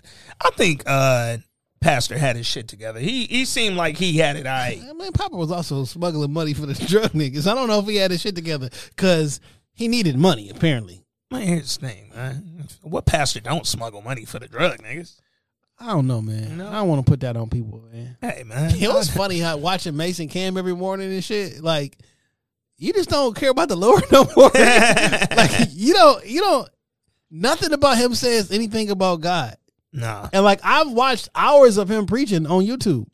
Like, and he knew what he was talking about. I've been in his church. Like, The one in Atlanta on Cheshire Bridge. I'm like, yo, this is so, this is so fucked up. Yo, I like landed at Mase's church. Like I wasn't supposed to be going there. I'm driving down Cheshire, gotta love Cheshire Bridge, nigga, and I literally saw the sign out front featuring Pastor Mason, and I was like, "No, this can't be Mase Church." So I did a quick Google, No, I gotta go in. and I was like, "I have to go to this service." I wasn't. I was going to McDonald's, which was like next door. Like, went on and went to church. like he was like on point with his information. Yeah, You know what I'm saying? yeah. Which is really scary though, because you can just flip. Because he he flipped three four times. Yeah. Came back. I'm on bad boy. Went back. Mm-hmm. Came back. Went for G Unit. Came back. Came back. This this camera went back. So And what now- you think about flipping though? Papa said he about to go to seminary school Pass me the blunt, nigga. in the same sentence. And then told them niggas they was some bitch. like, hey, if y'all niggas said if y'all can't support me, y'all some little hoe ass bitches. Whatever the fuck he said. Yo, pass me the blunt, nigga. He got raw with them real quick and was like, I'm about to go to seminary. Yeah. said I'm hiding a motherfucker right now. High and holy, like some Killer. Mike shit. Um, but do you feel like the natural progression for him is to follow his dad's footsteps? Because I, I feel like that's like one of them like premature jumps that a kid his age would take in this situation. Like, yo, I'm gonna go continue my dad's legacy. His, po- his podcast called Papa's Pulpit. Nigga, it's in your future. It is what it is. Yeah. You looked up to your father before you seen him doing that crazy shit, telling drugs. You looked up. That's what you was going to do. he said, yo, that eulogy really let me know that this is the direction I need to go. I was like, all right, well, shit. Man, I I be honest with you, man. One of the homies lost his wife, Mm. and um, of course, I was at the funeral. Mm-hmm. He got up there and preached his first sermon in real life, and like the person who should have been impacted the most Mm-hmm. Had everybody in the fucking congregation crying Yeah. because he was so strong, and he literally up there preaching. we came down kicking like nigga. You, you you know that was like your first sermon, Yeah. and like he not there yet. Like, but it's you know it's in you. Yeah. Like you know it's in you, and you can deny it. You can play around with it. You can run from it. All pause oh, all you want to. Yeah. But like, yo, it's, it's in some people. Yeah. Um, it definitely takes a very uh strong person. And at that moment, when you at a funeral, um, contemplating life and death, and you're looking at mo- mortality, like it's like you would know if this what you like. It's, yeah. that's Papa the most said he clear. had that calling. that's the most clarity. The most clarity you probably going to get about your mortality is probably at a funeral. You know what I thought was interesting, and again, it's Papa. This is not a main character, but this this piece of the story, especially through this half of the season, um, it was a big part of it, dog. And I, I did think that in the episodes between his pops getting murdered to this mid season finale, we ain't never see him talk to his mama. I ain't never see him talk to his mama. And I was like, damn, dog. Like, cause I'm like, I, what was that convo like? Like, yo, I'm gonna go to seminary school. Like, we didn't graduate. I, I decided this the direction I want to go. His mama ain't never said nothing but boys and um and uh stop stop making your pawns do something shit. All right, man. Let's see. Um. Oh, something else. Uh, But but from Isaac's voice note. but back on this Papa conversation, I did agree with Jake and them. Like you're like, all right, nigga, what's up, old girl? Yeah, man. Since my pop was like, all right, nigga, you don't you don't want to fuck with her because your pops ain't like her. Though I understand if that's the thing that you arguable with about your right before your father died, like Nigga, it didn't feel like, damn, nigga, I'm rolling over my grave, nigga. bro. But if you was so pressed about your father's death coming right after this this thing um that y'all had this argument or, or disagreement y'all had about this girl that you don't even want to kick it with her no more nigga um you need to quit smokies too Cause the niggas that killed your father is uh part of keeping the lights on in your goddamn job, nigga. Like, Oh, that's a big fact. And guess what? The smoke that you had for Jabari mm-hmm. possibly had that same smoke for Emmett. Bakari. Bakari. Bakari. Yeah. Um, Did we name but- the episode? Yeah, yeah. Because no, you kept calling that nigga Jabari. That's some funny shit. Uh, but I was also with Jay. First of all, real quick, man. Um, and we're gonna get back to these voice notes, but I gotta call it out while I'm thinking about it. Jake was my favorite character this episode by far, dog. Give my dog Yeah. a big round of applause, Yeah. cause um, Jake kept it real with all you niggas this week, bro. Like, nigga, you ain't gonna fuck with her, cause yo daddy ain't like her. Nigga, yo daddy dead, motherfucker. Like, fuck he gonna say now? You about to go to seminary school because your daddy Cause your was- daddy was a You preacher. know, be- just because he died, I mean, you don't got to live his whole entire life. bro. Your life now, granted, you want to go to seminary school because you want to go to seminary school and go to seminary school, but your life don't have to be exactly what your dad said he wanted it to He be. said you don't have to live for him. This also another shot from last week. Don't follow your parents at all because your parents know nothing. Yeah, and nah. you should always just go whatever your where your heart desires. Yeah. Which I think is bad advice. But I mean, this for a seventeen year old, yeah.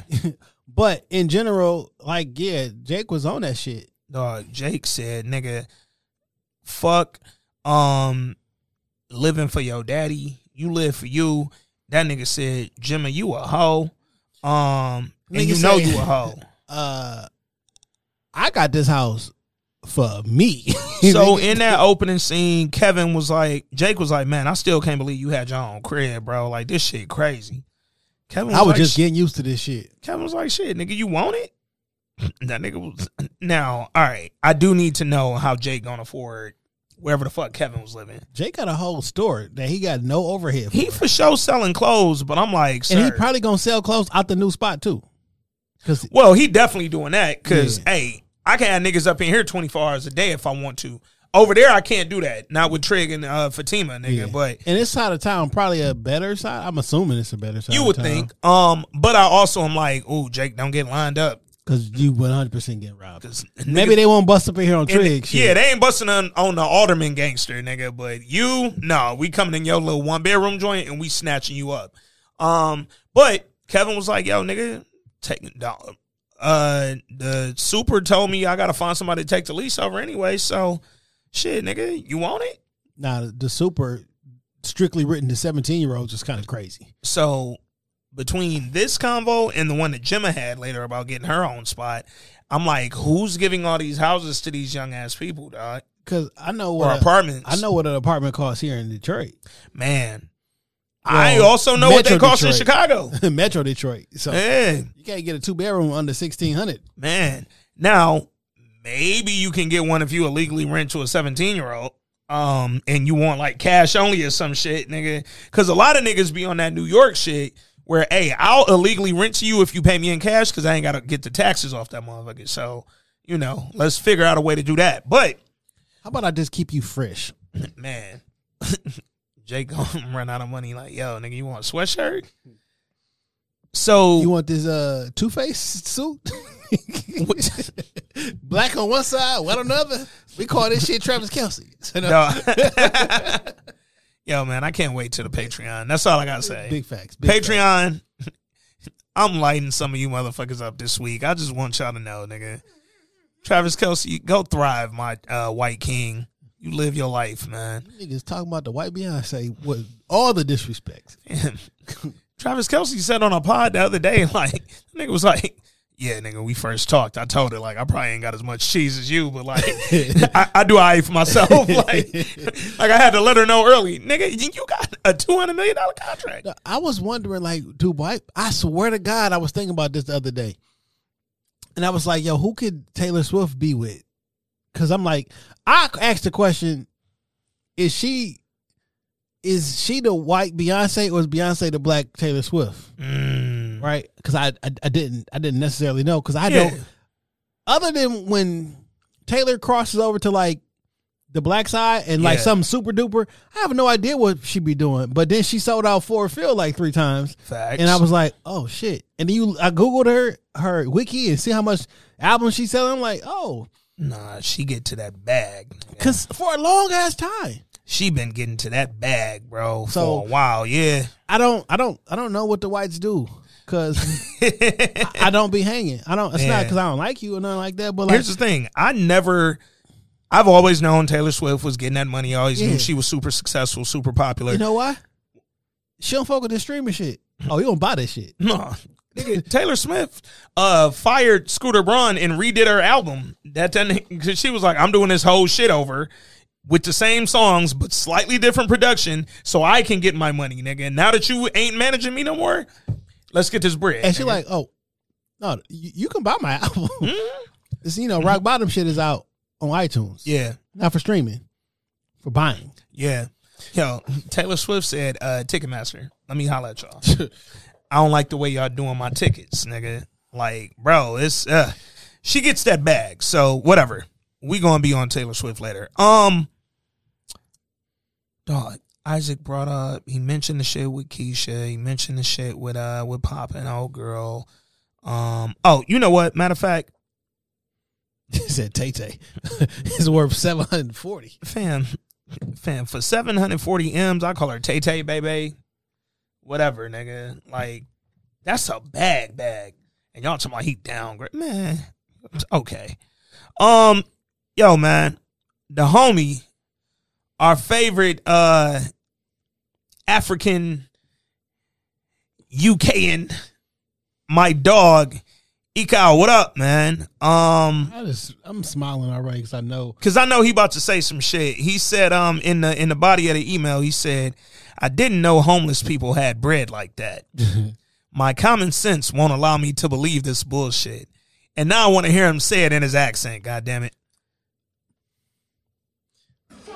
Yo, and, and Jay, you guys saying?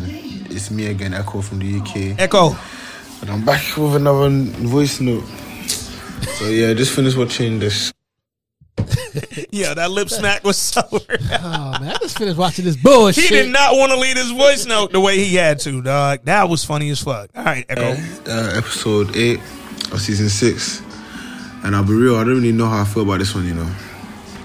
I don't know how I feel about this season. I don't know even if, I don't even know if I want them to do another season because this show is just it's just turned upside down like since season 1. So I don't know. I just feel like it's overly cinematic. You know, that that that drive-by scene was so fucking shit. Oh my god, bro. That um um um that fake remake of the Boys in the Hood, the guy with the back, the guy with the twelve gauge in the back, um shooting the guy in the back. Bro, what? This nigga has no aim.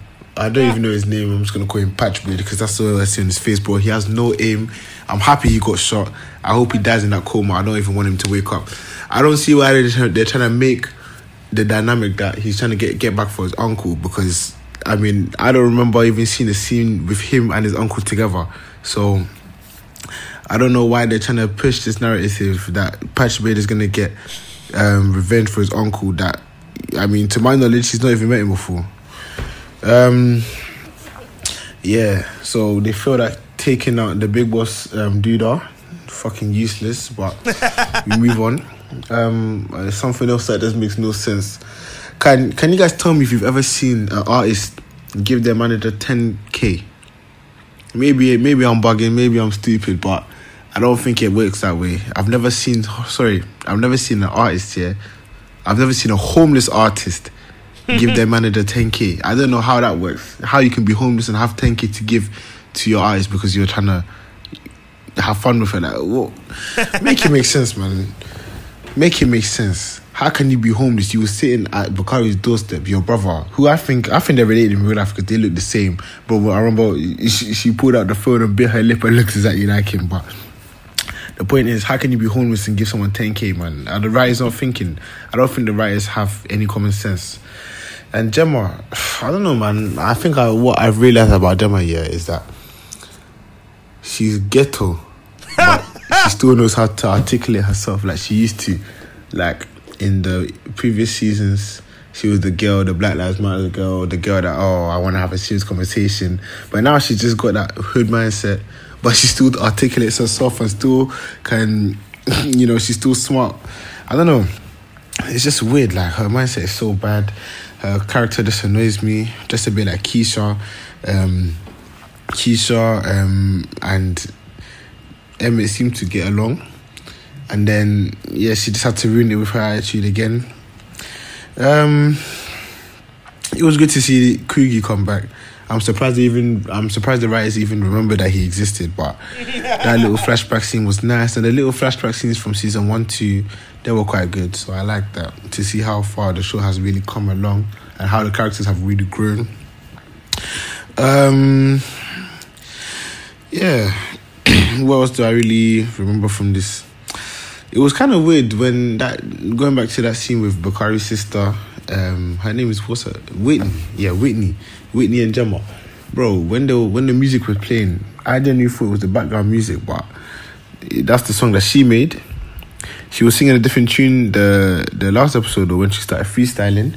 I didn't know this is the kind of music she makes, but who knows? This show what this show surprises me every day.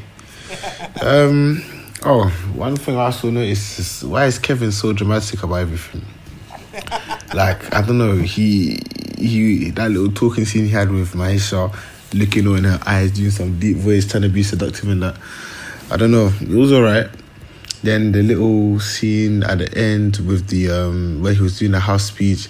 I don't know. When, anytime he speaks, I just feel like he's trying too hard. Maybe it's just me. Maybe I'm just being a bit too hypocritical, but yeah, man, it's alright.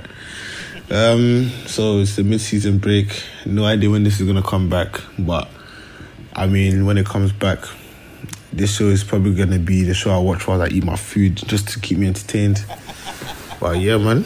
Oh, I know where the 61st Street Mob are as well. They're on Power Tommy or Power Big Four. So if you look at a new episode, you can find them there. but yeah, um, episode was alright. Yeah, nah, am I lying? Yeah, I'm lying to myself. Sorry. Episode was mid, four out of ten. That drive by shooting, fake shooting, no no aim, no aim assist, no common sense shooting um scene kind of ruined it. Um yeah, I don't know what direction they're going in, but who knows. Anyway, I might just leave you guys to do your thing in it. So adios. Echo, man. Appreciate you, bro. Um, yo, he brought up a couple things I've forgotten about. Let's go back to uh that that Coogie flashback. Yo, Coogie came with a full goatee. Y'all brought Coogie back on his Troy Polamalu. Um, this is a grown man. Brandon never had a Coogie flashback. His mama never had a Coogie flashback. She had some weird dreams about Coogie. She did. You right. He was in the bedroom. When she walked by the bedroom, she saw him. You right. You right. You right. But still, nigga, y'all brought this man back. Fam, we never saw him and Bakari be friends. Never. Bakari was a background character. We Like- never even recognized who Bakari was. Like, Bakari was literally in random Coogie scenes. died the first after episode. Coogie died. We never saw none of Coogie's friends. We never saw a flashback to them hanging. We never seen Coogie talk to nobody. He died the first episode by himself. Didn't Bro, it was just very odd that y'all y'all trying to make me got think my necklace. But also, I'm like, we're years past when Bakari killed Ronnie. Um, everybody know he killed him. Even the ghosts know he killed this nigga. But uh, y'all trying to make me think that Bakari, in his current position, is now haunted by the fact that he killed a man. Like what? And that he like he a street nigga and like I done did dirt. I just don't believe it, dog. Um, I I get him maybe wanting to get away from the street shit. I remember somebody when I remember somebody mentioned on Friday like how you how you feel about Kevin leaving the show, and how do you feel about like the characters that they're choosing to put their focus and energy on. Mm-hmm. Clearly, Bakari is one of the characters Definitely. that they, they they're trying to focus on. So this this this, this show is going in a totally new direction, Mm-hmm. and I think the characters that we say don't didn't say anything much. I think they're just not going to be relevant to the storyline any longer. The Jadas, the yeah, Yeah. yeah, I because like you know we're we're trying to take this show in a much younger direction. We all we adults, adults. You know what I'm saying? Yeah. I think they're trying to take to take this show in a much younger direction, and so all the old niggas got to get away. Yeah. So- um Tracy, you done. You out of here. We we don't here's the thing, we never needed Tracy once Jason's murder had been solved. Like Tracy didn't have to be on here past season one. Um we ain't need a relationship with her and Douda and all that shit. Like it, it just never needed to happen. So I could definitely see that. Um them kind of starting a new guard, right? Uh cause we talked about it this season. Hey, Jake ain't really been that involved in the show. Um, shit, if I'd have thought anybody was gonna lead the show, I might have thought him first. But now he's going to be a part of it because he gonna have his own spot Yeah, doing the clothing yeah. and shit. Uh, I have no idea what y'all doing with um Tracy and um Nay's brother. Oh yeah, yeah, yeah. Vic Mensa. I forgot. Uh, What's his name on the show? Uh, shit, I don't know, like Brian or some shit. Yeah, Um, Nay's brother. Um, but I, I did forget they introduced that. and right? they kind of they had him flirting with Tracy, and Mhm. Hey, uh, you need some help volunteering? I just got. they had one of his songs playing. Yeah, they the- did. and they would- did. you know, he- Hey, Vic Mensa can rap, man. I ain't, I ain't never gonna tell you they ain't a talented brother, man. For sure. Um, but I don't know where they're gonna go with that. Uh, if they're even gonna bring it back, right? That's another thing that we've seen this show do. Kind of introduce like the thought of something and then never fucking uh, address it again. Um, also, that is actually Bakari's sister. Her, Yeah. his real life sister. Yeah, his real life blood ass sister. Um, she's his big sister in real life. Uh, let's let's talk about it, man. They've hinted at it for weeks. Last, you know, three four weeks, we kind of got a little indication that she was going to come at Maisha heavy and my, or I'm sorry, not Maisha, Jemma heavy, and um, Jemma was going to go for it. So I meant to mention this last week. Hmm. They got these children acting way too grown. facts. Like last week when there was a engineer tap him on the shoulder, Mm-hmm. talking to Maisha. Uh, hold on, hold on, hold on, hold on. And yes, I was working with such and such. How she kept talking and man, Mhm. you would think that this was Beyonce's manager talking to somebody. Yeah. Like, girl, you seventeen. You also would think that the engineer couldn't have just pressed that button and left it pressed so they could have a convo. Like y'all finish. You don't be- have to keep tapping me. I'll be back in five minutes. You don't have to keep tapping. Matter of fact, please don't keep tapping me because if you do, it's gonna be a problem because you irritate my spirit. Also, the fact that Maisha is upset that her manager isn't at the studio for 20 minutes. yeah, Nigga, I don't write raps. fam, the studio is paid for. You're in here with the engineer. Do your song. I don't need to be. I'm not managing shit. do right your now. song. Like I just need you to do your song. Now, when I come in there, if I hear you, you know, some shit that maybe you could do differently on the song or whatever, I'm gonna give that, you know, conversation some some credence. But I'm not stopping you from doing your fucking song. So do your damn song, man. Um, how you feel about uh, Brittany, not Whitney Echo, um, Echo, my bad. Uh, Brittany was Bakari's sister name. Yo, that song that was playing, if that's her, she need to do more of that. That shit was fire, dog. She kept saying, "I'm her." Yo, that Like, shit was fire. It was the opposite of "I'm him." Yeah, yeah. I'm her. that song was fire. It reminded me of Syd from the internet. Um, it just sounded like a really good vibe. I would like to hear more of that if that was really her music, man. This scene irritated me though Man, because this is right after the Jake scene. Jake said, "But you, so you you're not gonna have sex with me because you can't. I don't want to live with you." Well, so this was the second time going to Jake and uh, Jemma's argument or back and forth, whatever. This was the second time in the episode that we saw sex be weaponized because we saw it with Keisha earlier. Um, when hey, I'm gonna give you some sex to say thank you instead of just telling you thank you. Like I thank you. I really and by when I say telling you thank you, I mean actually acting thankful for the shit that the nigga's telling you he's gonna do for you. Um don't give me pussy as a thank you. That's not and then tell me because now your the pussy is transactional. and and then tell me immediately after I climb off the pussy, yeah, that was just a thank you. I'm still mad at you. I don't really fuck with you. I hate you. I don't want to live here. I don't want to be with you. I'm about to text Nuk. Damn. Even though I was mad because you went to Nuk behind my back, you're gonna right now go to Nuk behind my back. Yeah, because we just gonna keep You going. text nuts. him. Yeah, yeah. Soon as we got done arguing, you text that nigga. Like, damn, bruh. Damn. He was on your mind? Damn. But so then we get to Jake. Jake tell Jemma the good news. Hey man, guess what, yo?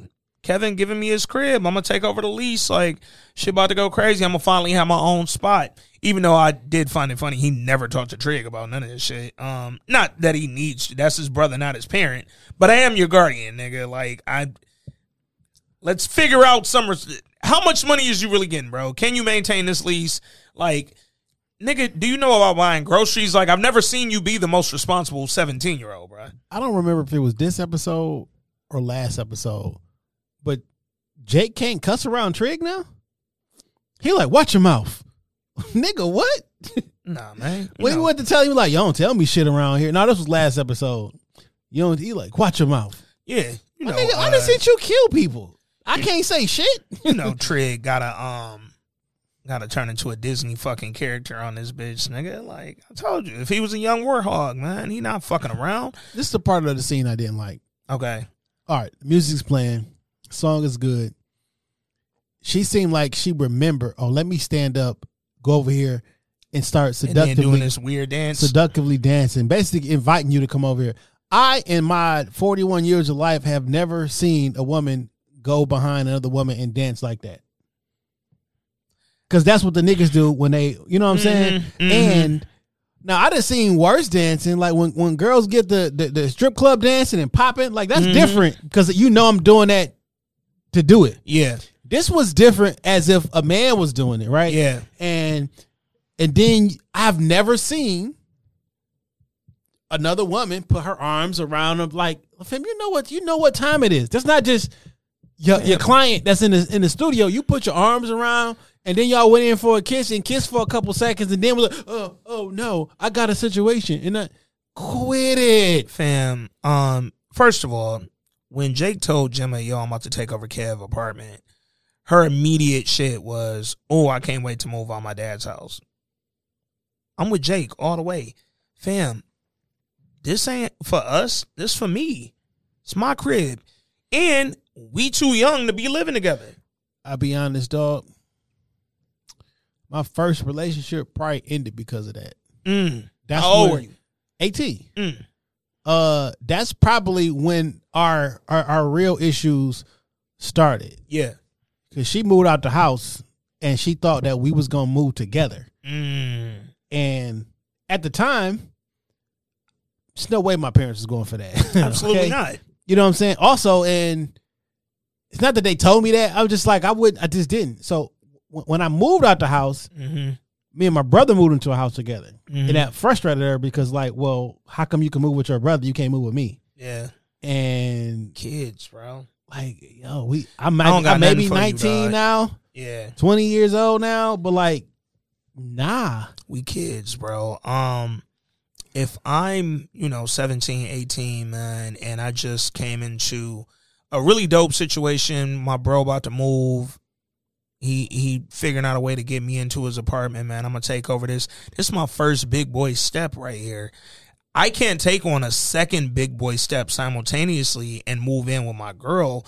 It, it here's the thing. who ain't about to it- pay not near bill? if we talking about the two of them, she was pregnant, right? If they had that baby, Jim Jimmy, you making a lot of sense thinking that we're gonna move in together. I get my own spot, and now we can kind of all be in one space together to raise this child and still be in this relationship. I totally forgot they had a. they Yeah, was about to if that had happened, that was the first big boy step. how dare you be creeping on me? And she was about to be my baby mama. Come on, man. How dare you? Come on, man. So when he told her like, "Nah, this is my crib. Like this ain't for us. We too we we too young." She was like, "Well, we having sex. You fucking me." That nigga was like, "The fuck do that mean?" He said that's something we both agreed upon. Like, come on, dog. AKA, I'm the only one. We not agreeing. I don't agree with you on this. Why when niggas don't agree, it don't matter. I also, now I got a lot of female friends, Facts. and I I understand that in all cases, it's not always equal. Mm-hmm. Some women feel like when they have sex, only one person wins, and it's usually the guy. I can understand that in certain circumstances, Mm-hmm. but we're not about to act for like, yo, this not equal. Like you having sex with me is I'm having sex with you. yeah.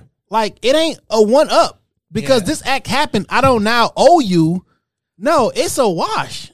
And guess what, dog? Jemma, yo, if we really being honest, all you gotta do is shut the fuck up and let me move in, bro. You probably would have been over there most of the time any goddamn Fam, way. probably would have got a key. Fam. Like we literally could have built our way into this and, and grew into this naturally, bro. But you hyping it. Soon as I tell you my good news, you jumping in trying to make it your good news, bro.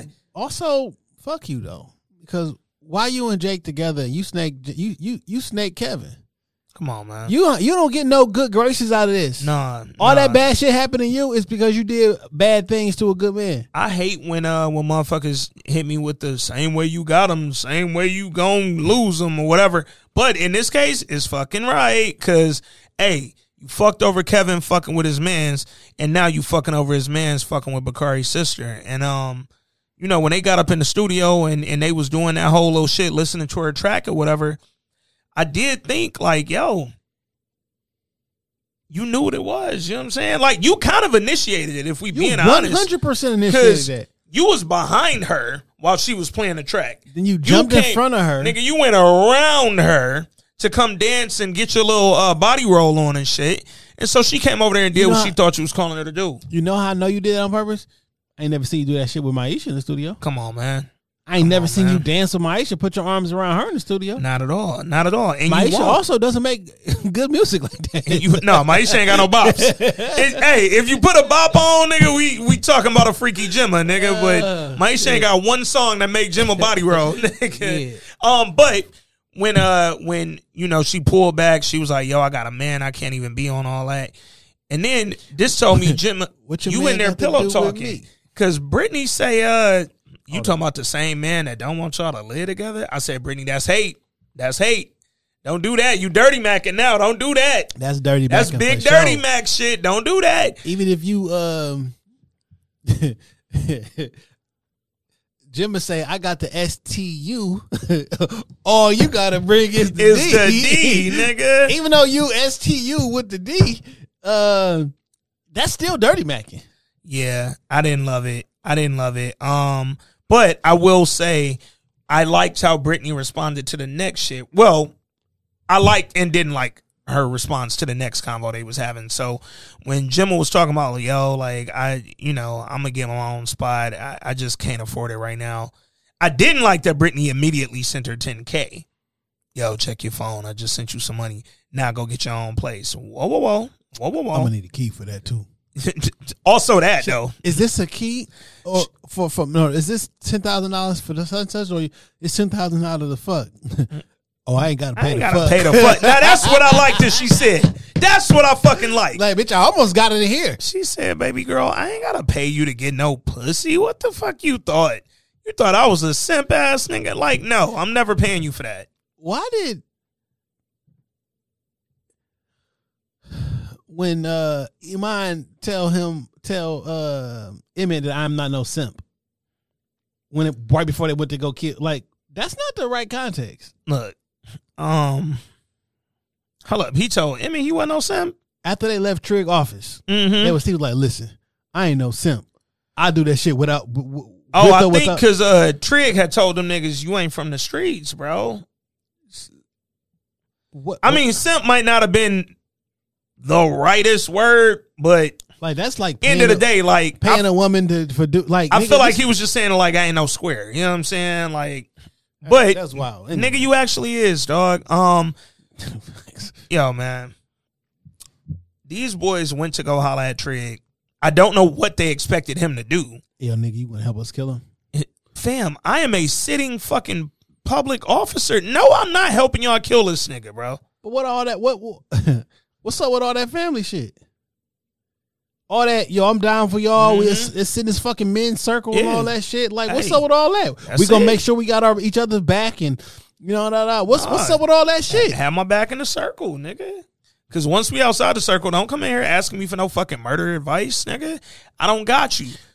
Just that's one of my favorite lines from the Locks and from a nigga album that y'all keep telling me is great that I'm never gonna listen to. First one talking that family shit. Mm, Get a lot of dough and don't get a family shit. mm. uh Trig, you always on this family shit. We here, we here, we here. You get this you get this position. And I was like, Yeah, I can't do that no more. Nah, cause I can't. Cause y'all niggas is what? You trying to what? And then you find out that the what you knew before, and now you want to go get the gun. Mm-hmm. Nigga, why didn't you help us in the first place? Well, I also didn't think y'all niggas would be that bad at it. God damn.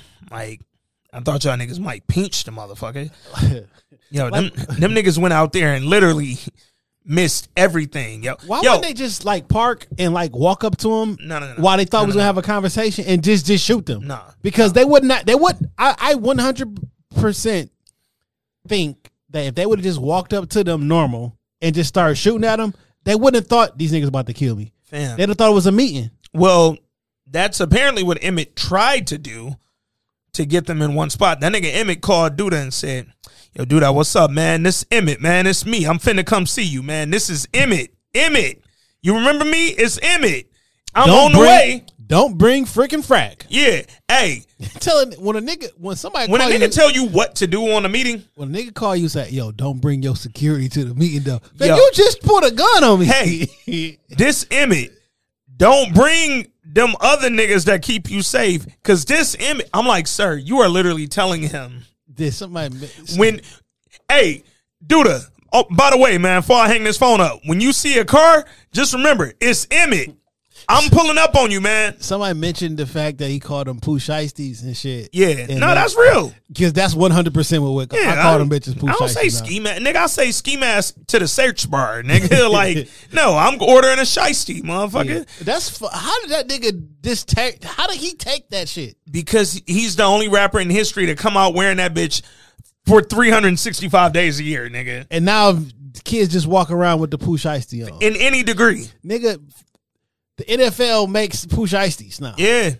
I'm NFL getting- already always had the the under the helmet shiesties. I'm saying it's attached to the sweater. Yeah, yeah, no, shiesties. Well, that's a that's technically a new era that makes them. hey man. All I know is I'm getting me a Detroit Lions one.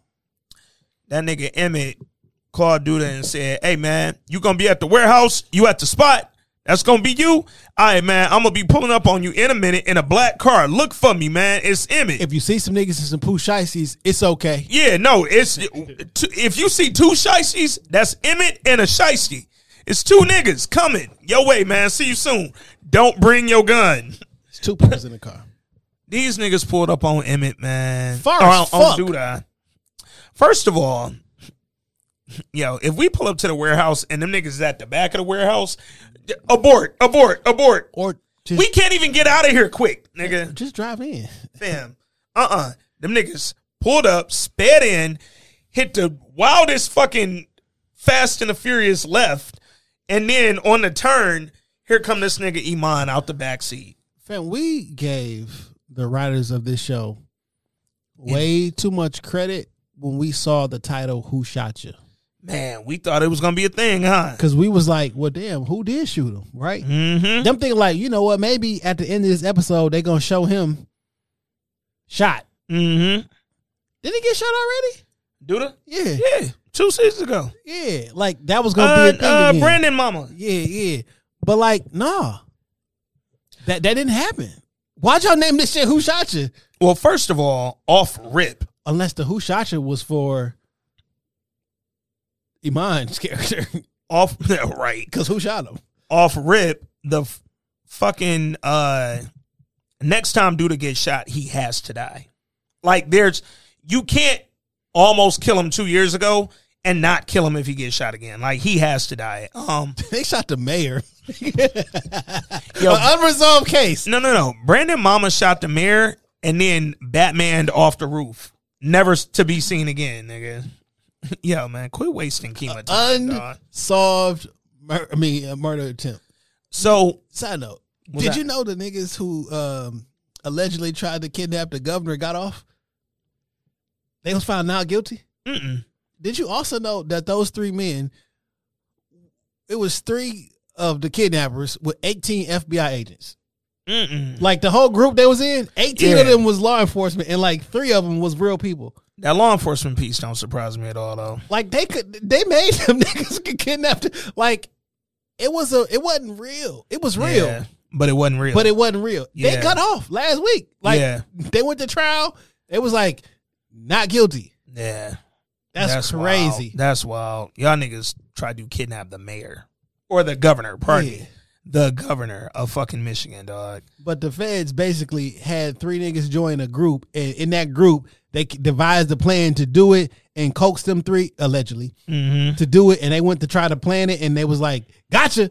No, nigga, it's more good guys than bad guys. Like y'all made me. Well, not made me, because I don't want to. Yeah, yeah, yeah. Niggas is wild for like going on with a plan to kidnap the governor. Y'all, Sick. you wild. Sick. Um, D Scott, man, D Scott left a voice note, man. Let's see what my dog got to say about uh about this mid season joint. Yo, this week in culture, it's your boy D Scott tapping in. I know it's been a long time. Just want to say a few things. Uh, I really don't even know what y'all are talking about on this episode or not. But um, I just want to say thank you for your kind words uh, a couple pods back. Yeah, you know, I'm happy that I'm going to be finally be a father, you know. Because me and my girl, we've been trying since 2015, you know, to have a child. So, you know, it's a blessing finally, you know, after years and years. So I just want to say thank you for your kind words. Uh, you know, this Twix stuff. Yo, is is he running bathwater? Yo, D Scott is running the bathwater.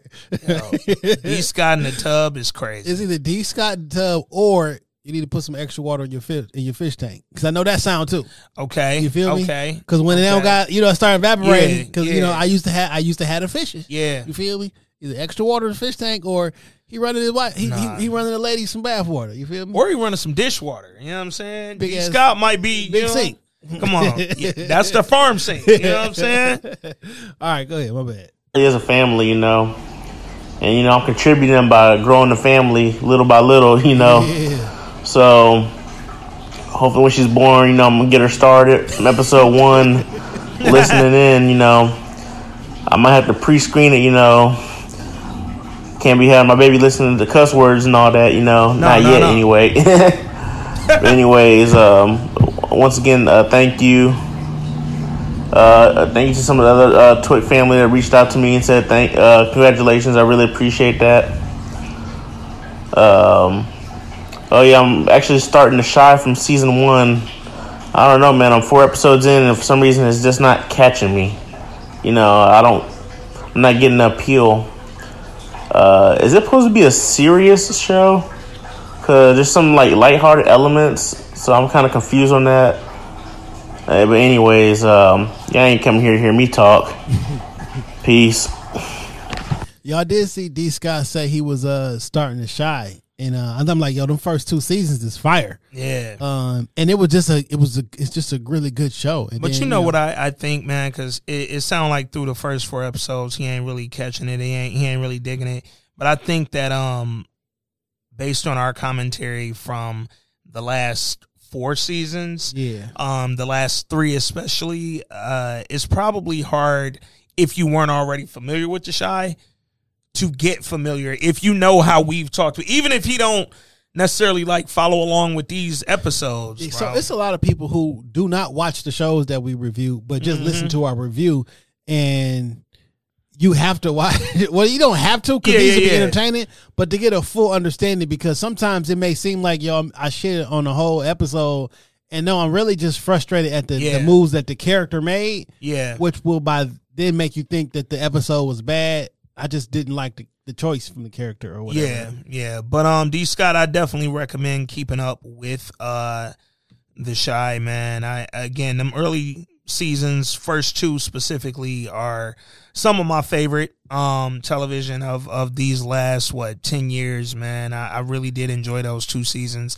I thought we was finna have a breakout moment for um for Jason Mitchell and and we did um until things got thrown off track. But uh that said, man, I encourage you to keep up with it. I think it's gonna grab you once you get a little deeper into that story. And you know what it you know what it was that I, I think that while we watched the Chi, Mm. one we had a television, I mean a, a, a pod that was about TV shows, Mm-hmm. but it was because Jason Mitchell did such a great job in NWA. Mm-hmm. We wanted to see what he had somewhere else. Well, let's be very clear, man. I know shit got fucked up for him, but Jason Mitchell was having a moment. yeah, He was having like a star making moment. Like it was up for Jason Mitchell, dog. right after NWA, and this was his series. We're like, yo, we get to see. All right, it's one thing acting like a, a superstar that we all Mhm, know and love mhm. already, but it's different to to put all that energy inside of another character. Yeah. because he was he was a, he was an unknown for sure. as Easy E. Yeah. you feel me? So it was That was his first role ever. yeah. So seeing him in this role, we was like, oh, he got it though. Like Yeah. he got that that he's got that vibe. Vibe. Yeah, but, No, um, he definitely had um again just a, a it was it was something about Jason Mitchell dog that really made us gravitate toward this show and just supporting him in it. Um so I'm you know with a lot of y'all I hated seeing what happened uh cuz it it really did just kind of, you know, Yo, it- season two was fire. season 2 of the shot was fucking great. I really enjoyed that. Um so yeah, man, D Scott, keep up with that shit because I do think you're gonna not only enjoy where this shit goes, um, but really just start, you know, start getting into these characters a bit more, man, and really feeling it and, and just fucking with what's going on. So I encourage you to keep it up, but you know, if you ain't feeling it, you ain't feeling it, man. I just my hope is that you not feeling it don't have anything to do with the fact that we killed this shit for the last three years, man. Because I would hate to taint somebody's uh image of a show before they've actually had a chance to watch it, man. But um that said, yo, congrats again to you and your lady, man. Wishing nothing but good health for y'all, for the baby. And um yeah, man, just keep working hard, dog, cause you finna not be on that road for a minute and you ain't finna be sleeping for a minute. So I want you to get your motherfucking time in uh and and bust your ass while you can cause fatherhood is up next, bro. Man, I, I I can't wait to the voice note where he trying to leave the voice note and the baby crying. Oh well, nigga, if the fish swimming in the background, I already know what the baby finna do, man. Um, hey man, third member of the pod, the guy Rob Silver left us a voice note about the Chi man. Want to see what uh what my guy thought about this episode. Rob, what up, bro? What's up, fellas? I hope this show never fucking comes back, man. Fuck the Chi. this shit is trash, man. Man, fuck the shy. Fuck the script writers. Fuck Lena. How do you make a show, a movie like uh, Queen and Slim?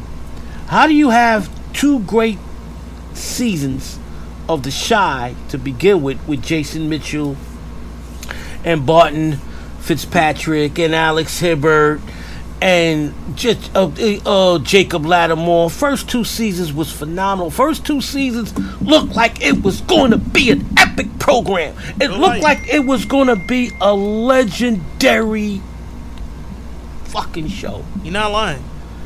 Then the whole Jason Mitchell Mitchell controversy occurred. He gets fired.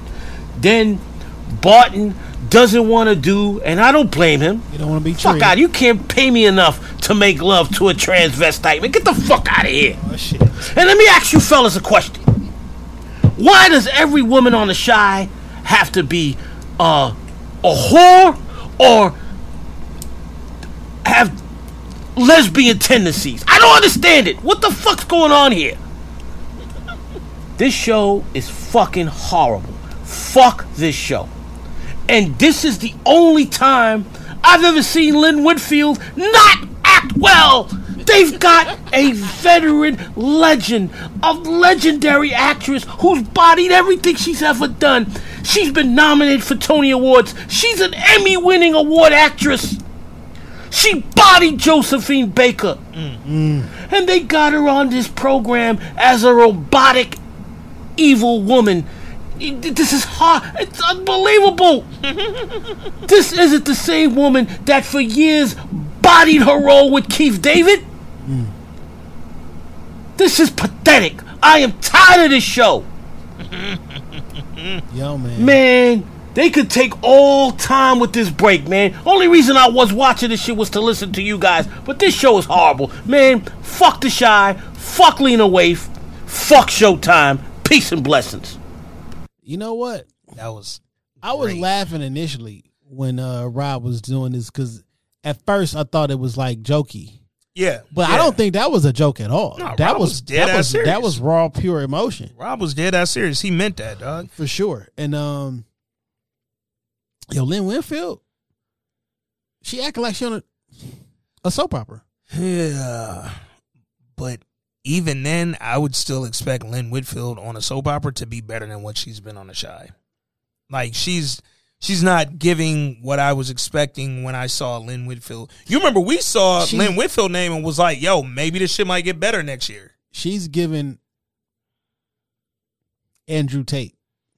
Mm. No, what's uh, what's Tate name on on Power? Is it Andrew? No, no, no, no, no. It's Rashad uh, Tate. Rashad Tate. Rashad. Andrew Tate Hey, Andrew, Tate. too. It's giving Rashad Tate because like we know, uh, Larenz Tate is such Mm-hmm. a, um, a, a such a better actor than he plays on the Yeah, Chi. yeah, that's a fact. I mean, on Or on, on Power. on Power, this is Lynn Whitfield, Rashad Tate. Yeah. Yeah. I you know what? I hate that I agree with that. Cause I hate this for Lynn Whitfield. Um, she is everything that Rob said she was. Yo, you're a legend. You're an amazing actress. You have bodied so much shit in your career. Um, through the earlier episodes that she was featured on, I was just like, mm, they didn't give her a ton to say necessarily. But then where I started thinking maybe this might be a little shaky was that episode where she was talking to Tony Childs, who has just disappeared from this shit, by the way. They brought her on for two episodes. She was gone before we fucking knew it. They literally just brought her here for us to learn that um this is actually Lynn Whitfield's cigar bar, that dude I'll be hanging out in. Uh or she paid for it at least. She gave it to Tony Childs. Um, but she's not bodying this role the way that I thought. Um, and and I don't. Here's the thing, man. Same way we just mentioned with Larenz Tate. When I see an actor who I know can do this motherfucking job and do it well, when I see an actor who I know can body a script, um, at a certain point, it's the direction that they're being given, right? I'm only doing what I'm being asked to do. And I, I think that uh, we got Lynn Whitfield in this role and she's being asked to do the bare minimum with this character, yo. Um, I also don't think that they've even given her a script worthy of her pulling out her best acting chops. Um, that scene where she was going off on Tiff, them lines was very that that shit was rudimentary, man. It Do was you have a life insurance policy on him? what? What are we talking about? I'm not married to what? Nick, what? What did you talk? Come on, son. They just giving her the, the the basic bare minimum shit, and I just didn't fucking love it, man. Also, you sent that nigga out here to do this shit. Fam, you Now you told him to go me? kill that man. Now you're blaming me because you think that he wanted to get a hundred thousand to impress me. Thinking, uh, hey, guess what? I don't know if I ever told y'all this before, but I don't have any children. Ah, you know, ah, I mean? it's I'm not a- unfortunate. I'm not a parent. Not a father. You know what I'm saying? Yeah. But I feel like most parents know what they son or daughter is Mhm. capable of. Yeah. Like if they got that dog in them. Yeah. Now, I'm not saying capable of like on some you got into a relationship Yeah. and you was some murderous shit. But like you know that nigga ain't he ain't built like that. He ain't built like that, bro. You of all if you are make dude I look like a saint, you know he ain't got that in him. yeah. You knew damn well that he didn't pick that up from you. You think he can go at a a, a top notch boss? Come on, man. Come on, A nigga who has escaped death mad times, and you think your son is the one to go take him out? Why would you put your son in danger like that? Side note, just thinking back, Mm. this is not all Tiff's fault. Offered you fifty off mm-hmm. top mm-hmm. just to have, and he mm-hmm. was like, "Nah, give me a hundred thousand. Well, he wanted the honey because he knew they needed that to do this weed shit. I So asked- not necessarily Tiff fault, but Tiff did introduce the idea of them having their own. Uh, No, what I'm saying is, Yeah. I went to give ask for some money, and he was like, "How much? I need 50 mm-hmm. Or I don't know. I don't know if she just offered up Yeah. fifty or he asked fifty, and Yeah. then he when she said, "I'll give you 50, It was fifty just to find out who killed your uncle. No more, no less. No, well, it was fifty because you need it. Because she was like, "Sure, you don't never ask me for nothing. Take the 50. And he was like, "You don't even want to know what's nigga. Take the 50. Yeah, Shit, just let me know what happened to my to my brother. a hundred. Okay, well I'll give you a hundred, but for a hundred, nigga, you don't have to do more to tell me what. Now, don't just tell me who killed my brother. Go kill that nigga. Yeah. Hold so the hundred thousand dollars, you, I, Tiff never told you to go get a hundred thousand dollars. So half this shit is your fault, and the killing part is on you because you asked for more money Yeah, because you originally asked for the fifty, yeah. And then you doubled it for some reason. I hate it too, man. Because when I, fuck, I, I almost forgot about that. You doubled it for no fucking reason. It wasn't no. It wasn't well, no. no, no, no, it was for the week because they he knew that fifty wasn't enough. That Well, I'm nigga Cairo had told them niggas, mm. What I'm saying is, I ain't got no cheese. what I'm saying is, murder was not on the table until you asked because you. Oh, asked, well, that's a fact. you yeah, asked for fifty, and then when she said sure, have it. No, make it a hundred. What? hey, you you down here, you asking for for big boy bread, you got to go do some big boy shit. Unfortunately, I also thought that even still, being his mom, she might be like, you know what, dog, you not cut like, because he came to her trying to back out of it, like, yo, man, I I can't do it. Why can't you do it? She like, nigga, Cause you wanted a hundred bands, nigga. So go do something. When I pay a nigga a hundred bands, it's cause a motherfucking head come with it. So go do that shit. If I pay a hundred thousand dollars, some head better come with that shit for sure. Okay. I pay it, if I pay, yeah. So, um, look, Emmett and fucking Rob went through there and did the worst drive by in history, and then Both were shooting guns. It hit nobody. they didn't hit a fucking soul. Um, Nuk got up, shot one shot, and hit Rob straight through the door. Cause shout out to Nuk for doing his job. Yo, what you think about uh, Keisha going to see Nuk only to tell him we can't do this? Uh, frustrating. Emmett wouldn't even be comfortable if he knew I was here right now with you in the middle of the night. Frustrating because, um, I'm sorry if me reaching out to you made, Made you think believe. that. Yeah, bitch, what you think it made me believe? Well, not just that. It was them sultry ass looks you was giving me when I apologized for not coming to pick you up the night you got kidnapped. Touching hands and shit. And you, once I said sorry, you told me how much that really meant a lot to you. And you held my hand and you looked me in my eye like you wanted to restart something. Yo, like, I just want a relationship with some. I just want to be around somebody who not trying to kill me. I Mhm. felt that, and she was like, she was like, uh, good luck. Man, I I, I like that she cut that shit off, so to speak. yeah, But why'd you do this? yeah. I'm not mad that she cut it off either. Um, I don't think you needed to meet up with him to go do it. And then you text him. Yeah, that's what I'm saying. That's what I'm saying. Cause look, when when here's the thing, she didn't go over there to do that.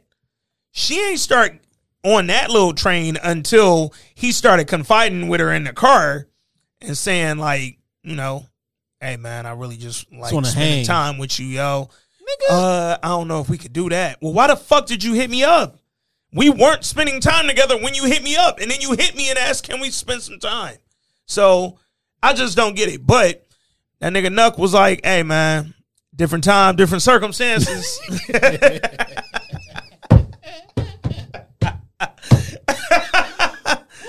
Yo, man, that's what Papa hit old girl with too, man. Yeah. But uh, What's so funny is like I think in this next iteration of the Chi, the Mhm. rest of this season, and then moving into season seven, it's gonna be heavily on the Nuk side because I think he's gonna take over. I actually right? think Nuk's a pretty decent character. Um, I still put my thoughts out there that Nuk's gonna be the one that ends up killing Douda.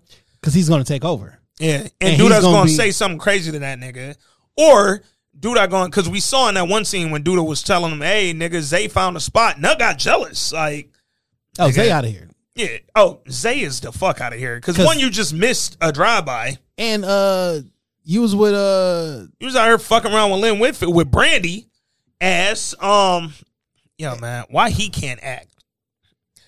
Brandy's uh, Lynn Whitfield say, "Yo man, I I heard you. You know, it's quiet about your business, whatever." Nigga say, "You trying to seduce me?" No, nigga, I just heard you was good at this gang shit. Like that ain't what the fuck. And then she's stealing lines from fucking Boomerang. When I seduce you, you'll know. Lynn Whitfield gone, man. she also like he like, all right, well, I kind of already got a job. My nigga, your man's may not be here, Yeah. so it is what it is. And uh yo, Lynn Whitfield, don't get in trouble by telling the motherfucker, hey, might cause now I might not think Emmett tried to kill me. Now I might think you did.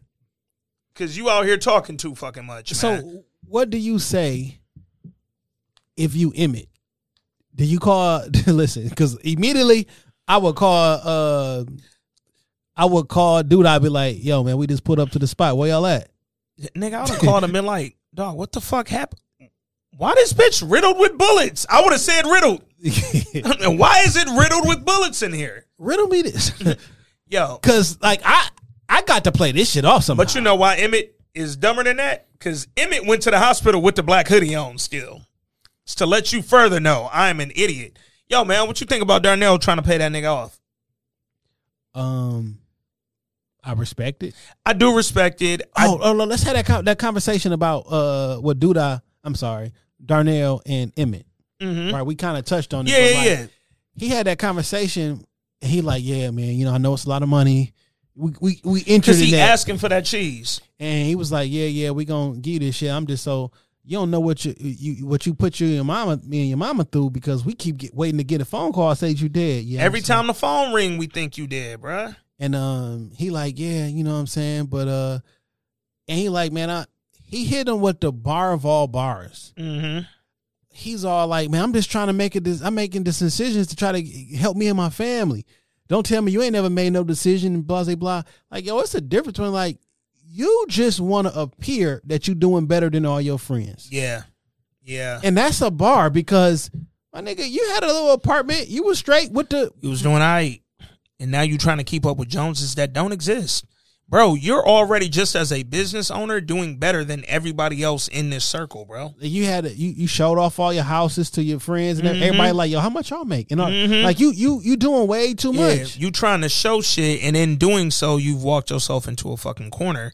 And now, as your father, I have to get you out because it not only means your safety and your family's safety, but it also means mine too. and I'm I'm not telling you I ain't gonna hate that I I'm not gonna help you but Mm-mm. you're gonna listen to me too Yeah, you just don't you you just don't get the money and not the lesson and and you you have to stop ignoring me because of how I I wasn't here in the past, bro. Like you can't that can't continue to be your excuse. at the very least I done been a consistent portion in your life for the last six years my nigga. And not only that, but I'm I don't need to continue proving to you that I'm here to be your father, bro. When I'm actively showing you every day I'm here as your father. Stop doing shit and then saying you wasn't there for me. also when I'm about to give you every single dime that I fucking have Come on, man. he said in that when he bought the house for Jada he was like yo I don't spend money Yeah, I, save got all my, shit. money saved up, bro. You know what I'm saying? I don't. He like look at me. I mean, I don't buy nothing. Yeah, I got a Bluetooth.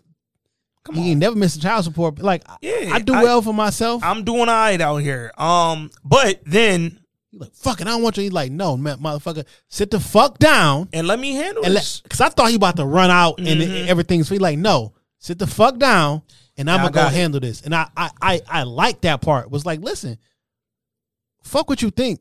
I'm still father. Facts. He said, nigga, I didn't been through everything you did Times times, two. 10. Times 10. Time- I th- matter of fact, I think he said times 20. Nigga. But I, I remember when one of the homies was, well, at his funeral, Mhm. they were saying he told his son, like, my nigga, I didn't been you before. You ain't never Mhm. been me. And that's that's what I thought in that situation. My nigga, Mhm. oh, you don't know how it is to my nigga, I fucked up. I try I I fucked up trying to be pro- uh, be a provider. And I did I didn't get it right the first time. And I had to come back. I fucked up so many times. I'm finally getting it right. And now you're fucking up. Why won't you let me tell you what not to do?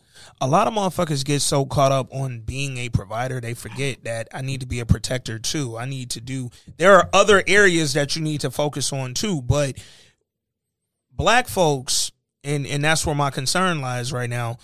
We so stuck on provide provide provide and then provide provide provide turns into finance finance finance and then that turns into any means necessary because the majority of us don't have the resources to provide at the level of the pressure that we put on niggas. Because when I say when I think of provide, I need to provide a sense of security for you. Mhm.